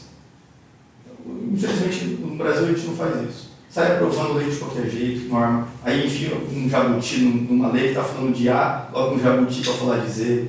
Uma lei que, é, é, o que foi que aprovou? Colocaram o fundão. Ah, foi. É, colocaram o fundão no meio da, da bolada. Mas, da- qual que é? Eu, eu esqueci Eu esqueci qual que é. É, mas eles, eles fizeram, deram o nome lá. Deram nome. né? Então, é, colocaram. Por que isso? Por que agir de maneira ardilosa? Por quê? Por que não ser as claras? O dinheiro é nosso, nós que pagamos, nós que. Né? Mas, infelizmente, nós sempre vamos ter esse. esse Aí a notícia sai assim: deputados votaram a favor do fundão. Mas aí tem todo um outro contexto dentro da lei que tava o fundão junto, né? Sim, sim. E aí muitas vezes a gente, as pessoas também não sabem separar isso, né? Mas também vale exigir dos deputados que isso fosse retirado. Mas aí você pensa num processo todo que ia acontecer para tramitar uma Uhum. nova, Uhum. para daí entrar, então é realmente é, é muito complicado. Mas e o deputado que inseriu esse jabuti? É, Ele fez de boa fé? claro que não. Então, os deputados estão ali para serem nossos representantes. E eles têm que agir em nosso interesse, em prol da sociedade e de boa fé. A partir do momento que um deputado não age pelo nosso interesse e age de uma fé, alguma, ele deveria ser punido de alguma forma. Não, talvez, né, uma punição com perda de mandato e nada, mas pelo menos nas eleições, nas urnas, né? Olha, tudo bom, esse cara aqui inseriu um jabuti, vamos punir ele, não vota mais nele, não. Por quê? Porque não é de interesse nosso. Mas isso é muito difícil. É, se as pessoas soubessem a força do voto delas, né, Uhum. seria bem diferente o Muito. cenário. Nossa, poxa, o Tiririca, né, que foi um dos mais votados. Aham, até E hoje. Foi o voto de protesto. E é um dos que mais trabalha, viu, gente? É um dos que mais vai na sessão. É, eu E tem maior É. número de presenças. É ele mesmo. pareça, o cara, ele, ele assim, eu, eu, entendo, é eu deputado. entendo a sua É. indignação com o voto dele. Eu entendo pra É, caramba a sua entendo. indignação, porque era uma pessoa que, no cenário, ele não tinha nada para agregar, e ele falava isso abertamente Falava, na, sim. na, na, Voz na, na protesto. propaganda Falando, é, dele. vote em mim, É. né? Ele falava, é, pior, pior que isso não fica. É, né? vote Era em esse Tiririca, o- pior que tá no Pior que fim. tá não fica. fica. Então, assim, É. ele sabia que não tinha nada para entregar. Pra oferecer. né? É, então, é, é, mas ele, ele é um cara que não, não falha nas sessões, está Uhum. sempre lá, talvez, talvez seja o cara que mais tem interesse legítimo, Pode né? ser assim. provavelmente o cara que mais tem interesse legítimo, mas a- demonstra o quanto a população não entende o poder do voto. É que o game político é um negócio muito complexo. É, é, eu, assim, a política é muito fácil todo mundo aqui ser analista e opinar sobre É. qualquer coisa. Vai lá, meu amigo, ter sobre o seu ombro um país, um estado todo, uma cidade toda. Por quê? Porque é você que está no alvo, é você É. que é o Você é Big Boss, vidraça, você né? que é o Big Boss. E você tem que definir, eh, eh, assim, são vários braços que você, de uma certa forma, tem que ter o controle. E isso é muito difícil. E aí você joga ali política, toma lá da cá. Política sempre foi assim. Nos Estados Unidos é assim. Na principal economia do mundo é assim. Como que no Brasil não seria? Só que eh, tem que ter um meio termo. Vamos fazer política? Vamos fazer política. Mas vamos fazer uma política tentando fazer pelo menos alguma coisa para o povo, né? não só pensando nos nossos interesses. E dificilmente algo, tem isso. Né? Algo, algo que fique para a posteridade, né? É. Não seja, não seja Mas eu acredito que vai mudar, viu? Sim, espero. Essa nova geração. Não aí- sei se a nossa geração vai ver, mas eu espero que a nova, né, já venha com outra, outro pensamento, né, outra, outro Outra posicionamento. atitude, né? É outra, outra posição mesmo, de chegar e falar assim, não, não, não aceito isso porque é errado, não, não quero isso porque eu não acho que seja o certo, né? Mas, Cordeiros, pô, eu vou te fazer uma pergunta agora. Por que, você se interessou por economia? Então, porque eu, eu percebi, na verdade, que eu nunca tive uma educação financeira durante a minha vida. Né? Então, assim, a, a Thaísa, né, filha de um mecânico com uma professora que resolveu fazer jornalismo. E aí, ao longo da minha vida, eu fui indo assim, poxa, eu nunca estudei sobre isso. E eu comecei a estudar e comecei a gostar. Legal. E eu falei, ah, então eu vou estudar Economia mais. É, legal, massa, né? cara, é muito massa. O meu irmão mais novo hoje faz economia na UEMS. Ele tá fazendo economia na UEMS, ele é minha cunhada. Então, assim, é, é, muito, é muito gostoso, né? Tipo, é um assunto que eu gosto. Por mais que. E, e quem pensa que economia você fala só em matemática, né? Ah, Você fala muito mais sobre as condições comportamentais, As né? teorias O filosóficas- movimento. É, as é. filosóficas não tem nada de matemática e elas são. o movimento, o movimento social, né? O, o que, que as pessoas, as tendências. Então isso, e isso que me atraiu muito, e, acho, a- sabe? e assim, e, ah, os grandes investidores entendem a, econo- a economia no, no aspecto macro. Né? Por exemplo, nós temos várias pessoas que entendem de, de, por exemplo, investir na bolsa de valores. O cara vai, faz uma forma matemática, analisa os fundamentos da empresa, essa empresa é boa ou ruim. Aí o cara vai, pá, aprendi a analisar a empresa, sou gênio, comprei a empresa. Aí você descobre que, por conta da pandemia, o consumo de petróleo vai reduzir, tem uma briga na OPEP, é a empresa que você comprou era de petróleo, no dia seguinte essa empresa cai 5%, e do- ao longo dos- do, do mês ela cai 40%. Aí você fala, nossa, que azar meu. Não, meu amigo, você não analisou o Tendência, macro. você não analisou, você não viu. E é a mesma forma na alta. É Aí uma, Política. uma que tá das. Você quer ver uma, uma que todo mundo até tava, tava comentando esses dias, eu tava, eu tava ouvindo um podcast é, sobre tendência, e aí o cara pegou e falou assim que o grande, a grande surpresa que foi o grupo Arezo. Sim. Né, que eles assim, tipo, arrebentaram, assim, uma coisa assim, quem apostou ficou rico. Uma coisa louca. E, e eles- É. Mas eles são insanos também, É. cara. Eu, eu acompanho bastante. Assim, eu não, eu não, não, não tenho noção da Ares, me arrependo. Mas, enfim, eles são muito fera, cara. O, o Birman, que é o, o, o CEO da empresa, ele é um cara assim, visionário. O pai dele é. Nossa, Extraordinário. extraordinário. Os caras são muito bons. É. E logo, logo, eu, com toda certeza, logo, logo vem um grupo e aí vou ganhar. já papa ele. É, porque, assim, é- é- quando você está no topo, o trabalho que você tem para se manter ali É muito é, é incansável, né? É incessante, você 24 horas por dia buscando novidades. Aí vem um, um grupo de fora, um chinês, talvez, É. né? Ela fala, olha aqui, eu já tudo bem? Como é que você fez Quanto você quer? Tanto, pum, acabou, eu vou pegar você. Pastel de Mas flan. não está errado vender, Não, não, não não dá. Agora Você vamos, vamos fazer um comentário aqui. E o, o Madeiro? Você viu aquilo? Assim, que foi uma. uma- eu tinha o, o- a operação do Madeiro como algo, um exemplo. De repente sai um. E para o IPO, né, sai o balanço, 1,4 bi, eu acho que é de É. dívida, e 700 milhões em 12 meses de curto prazo. Caraca. Madeiro. Você, você olha e fala, poxa, os caras vendeu 22% da empresa, quase um bi lá para um grupo do exterior, e dois, três anos depois me apresenta um balanço desse, para você ver como que engana. É, o- se não tivesse essa divulgação, com o IPO todo mundo compraria. Com certeza. compraria. Sem sombra de dúvidas. Agora é que E- e- eu tão, E- tão baixo e- agora, E né? aí, o que gente fala assim, ah, talvez é, o movimento, né? Talvez um, um erro no marketing, talvez um erro né, que, que mostrou um comportamento, né? Então foi tudo. É, é tudo um efeito cascata, né? É igual a gente costuma falar assim, ah, por que, que a galera não investe no Brasil? Tem que ter um, um- o- o- inclusive o plano político, que daí eu, eu até queria comentar aqui com você, Gustavo, que daí até, até não sei se você concorda com esse posicionamento, mas é uma, uma coisa que eu vejo muito, principalmente em cidade do interior, o poder público ele ainda tem muito poder de compra. Não só no interior, mas também nas capitais Uhum. como um todo, né? E as empresas podem vender para o poder público, Sim. né? Às vezes, e claro, licitação, tem os Sim. processos e tudo mais. Mas é- essa questão, por exemplo, assim, uma empresa é, que ela quer se habilitar, por exemplo, para vender para o poder público, uma licitação. é rentável vender para o poder público? Depende. Porque nesse movimento, né, e aí, e aí eu, por, por, por que, que eu entrei nesse assunto? Porque muitas vezes o investidor também, ele vem para o país pensando assim, não, pô, o foco do nosso governo aqui, vamos supor, vamos usar Campo Grande.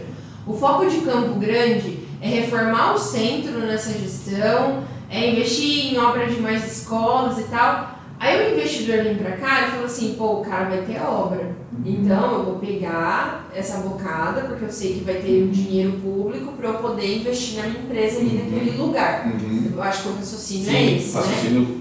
É, como um todo, não só para Campo Grande, eu estou Uhum. usando esse exemplo aqui, né? Mas isso pode ser a nível Brasil, isso pode ser o Brasil Estado. Mas muitas vezes as pessoas não entendem que vender também para o órgão público você precisa ter uma saúde financeira muito boa na sua empresa. Porque o poder público ele pode demorar para pagar e isso é previsto em lei, né? Uhum. É, o que, que você aconselha para os empresários que pretendem vender, por exemplo, para órgão público? Olha, é, depende do produto, porque existem, por exemplo, licitações maiores de engenharia. Tá. Normalmente as empresas é, é, já são aquelas de sempre, né? É, é difícil você ver uma empresa de fora vindo participar de uma licitação de determinada obra. É difícil, existe, óbvio que existe. Mas obras menores é, é, normalmente são empresas locais, né? É, e essas empresas, todas, quando todas que for participar de uma licitação, você já tem uma tabela, você já sabe, por exemplo, vou vender produto. Existe uma tabela, olha, a caneta BIC ela tem que ser vendida, é, comprada pelo poder público por exemplo, 80 centavos. E aí, a partir daí, você faz uma proposta, por exemplo, vou vender a 85 ah, centavos, a menor proposta, ok, ganhei. Vou vender a 80, aceito o preço mínimo. Então, você já consegue ter, nesse, nesse caso de vendas, muitas vezes já um valor estipulado. A Prefeitura de Campo Grande faz assim, várias é, é, compras diretas, quanto do valor da dispensa, Sim. de produtos de sorteio do IPTU, televisão, Ah, tá. moto, eles fazem, eles costumam Que fazer. subiu, né? Era 8, foi pra, foi pra 16, É. dobrou. É, o preço das coisas subiu muito, né? Mas assim, é, então várias dessas você só chega lá, apresenta, pô, ok, venci, emite a nota, entrega o produto, a prefeitura te paga. O grande problema, a insegurança no Brasil são obras grandes. Eu conheço empresários, inclusive advogo para um, que tem um problema na prefeitura, a prefeitura ficou devendo quase 4 milhões. E aí? E aí muda. É isso que eu, isso que eu tô E aí, falando é ele. insegurança, aí você tem que entrar com uma ação, você é precatória, é isso, é aquilo. Quando você vê, às vezes você vai receber esse valor daqui a 10 Não, anos. nem recebe, né? Não, tem precatório de 20 anos, É. a gente estava comentando esses dias né, sobre isso. É, tem. um precatório federal e ele É. não. Então, é- é- essa insegurança é muito ruim. Para quem quer é, é, trabalhar e lidar com o poder público, é muito ruim essa insegurança, porque quem manda, infelizmente, assim, eu ganhei uma licitação, vou executar um serviço, emiti a nota, fiz o empenho, tem lá 100 mil para me pagar. Se a pessoa, o secretário, alguém, não gosta da país, não vou pagar. Aí você tem que ir lá pedir. Isso é muito ruim. Quem que quer? Eu, eu trabalhei, prestei o serviço. Isso não é prevaricação? Ah, esquece. Tá isso. Ah, esquece. Fala, isso aí. É, infelizmente. É Ai, gente, eu tentei, né? Você está com uma empresa fazendo. Não, não tô. Não, não tô, Gustavo. Não, não, não tô não. É porque é, é que realmente é, é, é um assunto que é muito importante, porque as pessoas, e aí assim, não tô defendendo político, tá, gente? Não é isso. Que eu quero que as pessoas entendam muitas vezes, e aí a gente recebe muita reclamação, por exemplo, na rádio, que é onde eu trabalho, a pessoa fala assim, esses pontos de ônibus da Brilhante, quem que fez essa coisa louca que não termina? Assim, gente, tem um site na prefeitura, obras.campogrande.gov.br. Você entra lá, você vê quem é o engenheiro responsável da obra. Só para vocês entenderem, a pessoa, a empresa de engenharia, tem uma medição que precisa ser feita, para daí entregar uma nota na prefeitura para eles receberem, para daí executar outra parte. Muitas vezes a pintura da obra é uma licitação à parte da obra. Então, tem vários processos que as pessoas não entendem e acabam muitas vezes falando mal do, Uhum. do poder público, não porque não conhece, porque não tem o conhecimento, né? E é um processo complexo. Muito. Né? E, essa, e as leis, por exemplo, tipo o Tribunal de Contas que fiscaliza tudo isso é muito severo. E quando você né? diz processos, são processos mesmo. São processos. É. Tem o edital é, da licitação, convocação, quem ganhou, aí apresenta os documentos, se foi indefinido, é um processo. Sim. Vai, vão crescendo os volumes, tem um aditivo, abre um novo processo, faz um apenso, houve o Vai pagamento. da amarrando tudo com barbante, viu, gente? Só pra vocês é saberem. Vai amarrando assim, ó, outro. E aí vai, agora o meio digital facilite, mas É. realmente é um processo. É. Tem todos os passos, desde a da, da, da, da publicação do edital até a finalização e encerramento de todo o processo, em todos os passos. E se quiser, vai lá solicitar. Isso quando o Ministério Público não resolve pegar o processo inteiro para analisar, né? Isso. E aí demora mais ainda. Aí O promotor pensa, ah, É. que eu vou fazer? Eu já vou pegar um processinho ali. Imagina vai pegar o processo só para dar uma olhada. livro pra ler, É. né? Outro dia- Ah, já, já cisnar, vou ler o processo de. Mas brincadeiras à parte, que é um trabalho que também precisa ser feito, claro, porque a gente sabe que muitas vezes existem pessoas corruptas, sim, também dentro do poder público, Uhum. e é necessário, né? Às vezes a gente sabe que pode ser uma coisa desnecessária, mas tem muitas coisas que são necessárias, Sim, né? sim. De, de serem investigadas, né? Porque é o nosso dinheiro, né? Que a Lógico. gente paga o imposto. Mas só voltando rapidinho à sua pergunta, Fala. Por caso o empresário deseje né, é, participar de licitação, tem- existem empresas tá, específicas que atuam é, ajudando esses empresários, vendo, procurando é, editais não só no Campo Grande, mas no Brasil todo. Existem empresas especializadas em ajudar o empresário naquela área de atuação dele. Então, às vezes, você não tem hoje um edital aqui, de determinado produto que você vende, mas você pode participar de um edital no Ceará, lá no Rio Grande do Sul, e existem empresas que você vai pagar, que elas vão buscar eh, esses editais para você e vão te ajudar com a documentação, se você tiver, obviamente, imposto em dia, né, obrigações eh, Trabalhistas. em dia, você vai participar. Então, existem empresas que podem te ajudar isso também. Foi aquilo que nós lá no início. Sempre vai ter alguém que pode te ajudar. Você não consegue fazer tudo sozinho. Sim. Entendeu? Você não consegue cobrar o escanteio judiciário. Sim. Então, contrate. Se você quer entrar nesse meio. Gol olímpico é difícil, né? Gol olímpico é difícil, né? Mas a, é, é, é também uma, é também uma área que eu gosto muito, né? Essa área de, de licitação, eu acho que é. Que era, é, a gente precisava, cara, acho que todo cidadão precisava passar um mês, assim, ó, dentro de uma prefeitura para conhecer o que é, sabe?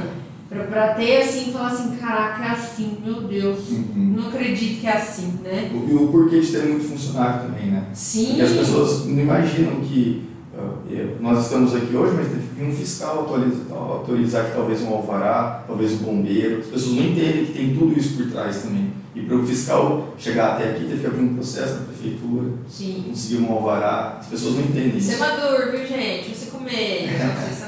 É, é, não, que o telefone né, de denúncia quer pôr da árvore, um 56, quer fazer não sei o que, um 56, tudo coitado dos caras lá. Sofre. É, tudo isso. É, poste não tá funcionando a luz, um 56, todo esse rolê. Bom, mas olha, é, enfim, Gustavo, a gente vamos ter que marcar um episódio 2, né, Marcos? Ó, Porque tem assunto Tem, pra um caramba, muita coisa.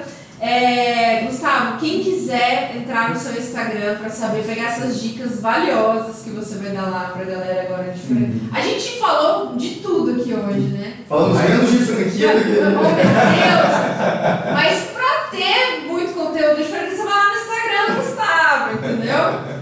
A gente, eu acho que foi, foi muito legal, assim, o papo, é, é uma coisa assim que, que a gente falou, é importante as pessoas terem essas informações.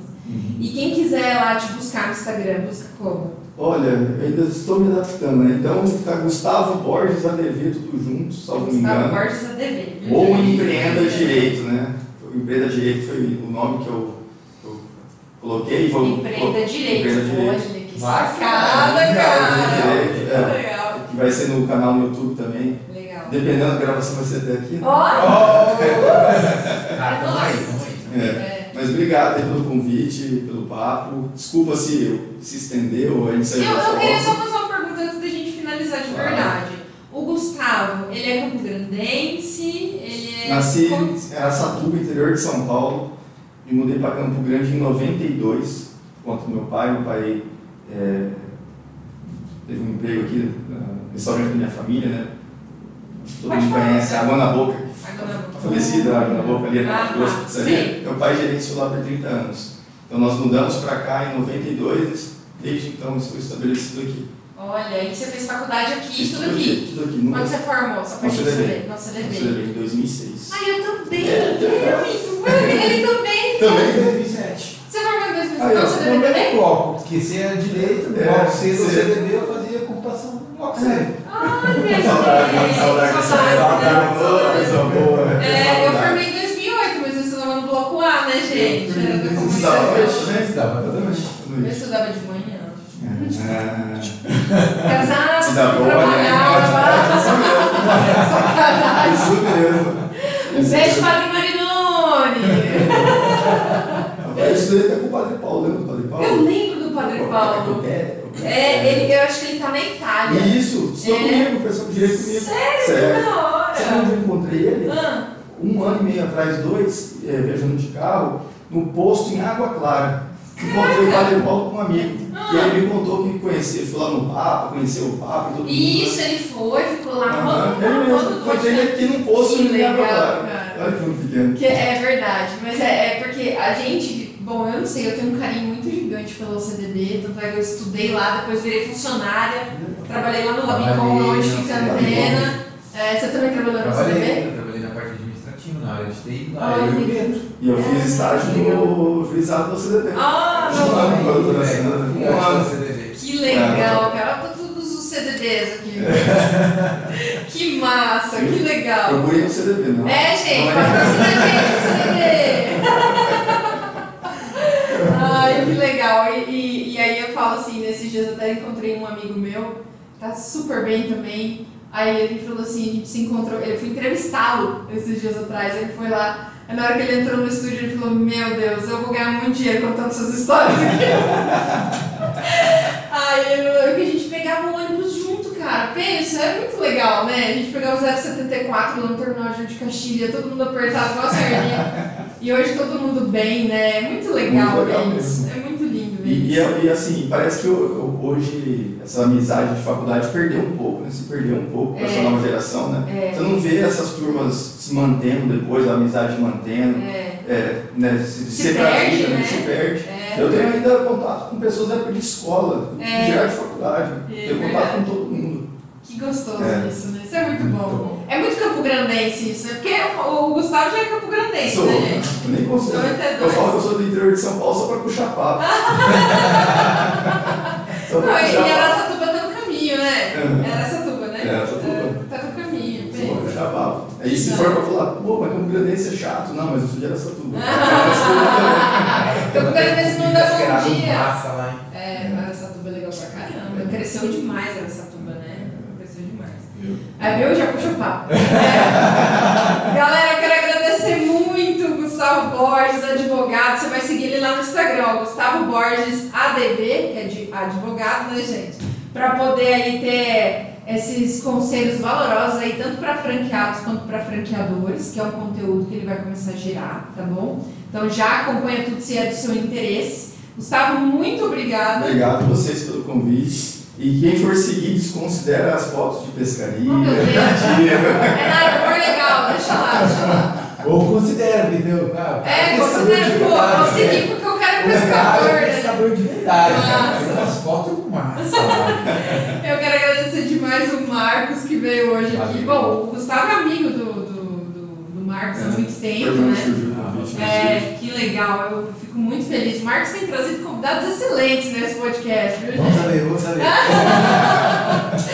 Muito obrigada, Marcos. Quero agradecer a Mais Code também, toda a equipe da Mais Code. E Nara, a nossa fada. Eu falo que a Nara é minha fada, gente, porque a Nara resolve tudo. Maravilhosa, a gente só senta aqui e grava maravilhosamente.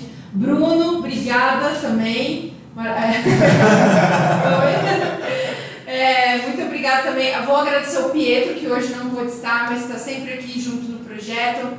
A Mais Code, a empresa de tecnologia que vai solucionar os seus problemas, tá bom? Pode procurar a galera lá, que a galera é responsa, site, aplicativo, sistema, o que você precisar. E também quero agradecer a Roberta do Parque Office, que também acredita nesse projeto, né? Que aqui o Parque Office é um escritório bacanésimo. Se você quiser gravar o seu podcast, se você quiser também ter uma sala bacanésima para você assinar aquele contrato bacana, o Parque Office pode te ajudar. Com a vista privilegiada de Campo Grande, é, localização privilegiada também, né? E você que está aí, preciso te falar, seja feliz, não aceite menos que isso, tá bom? Um beijo, gente. Beijo, tchau. Obrigada.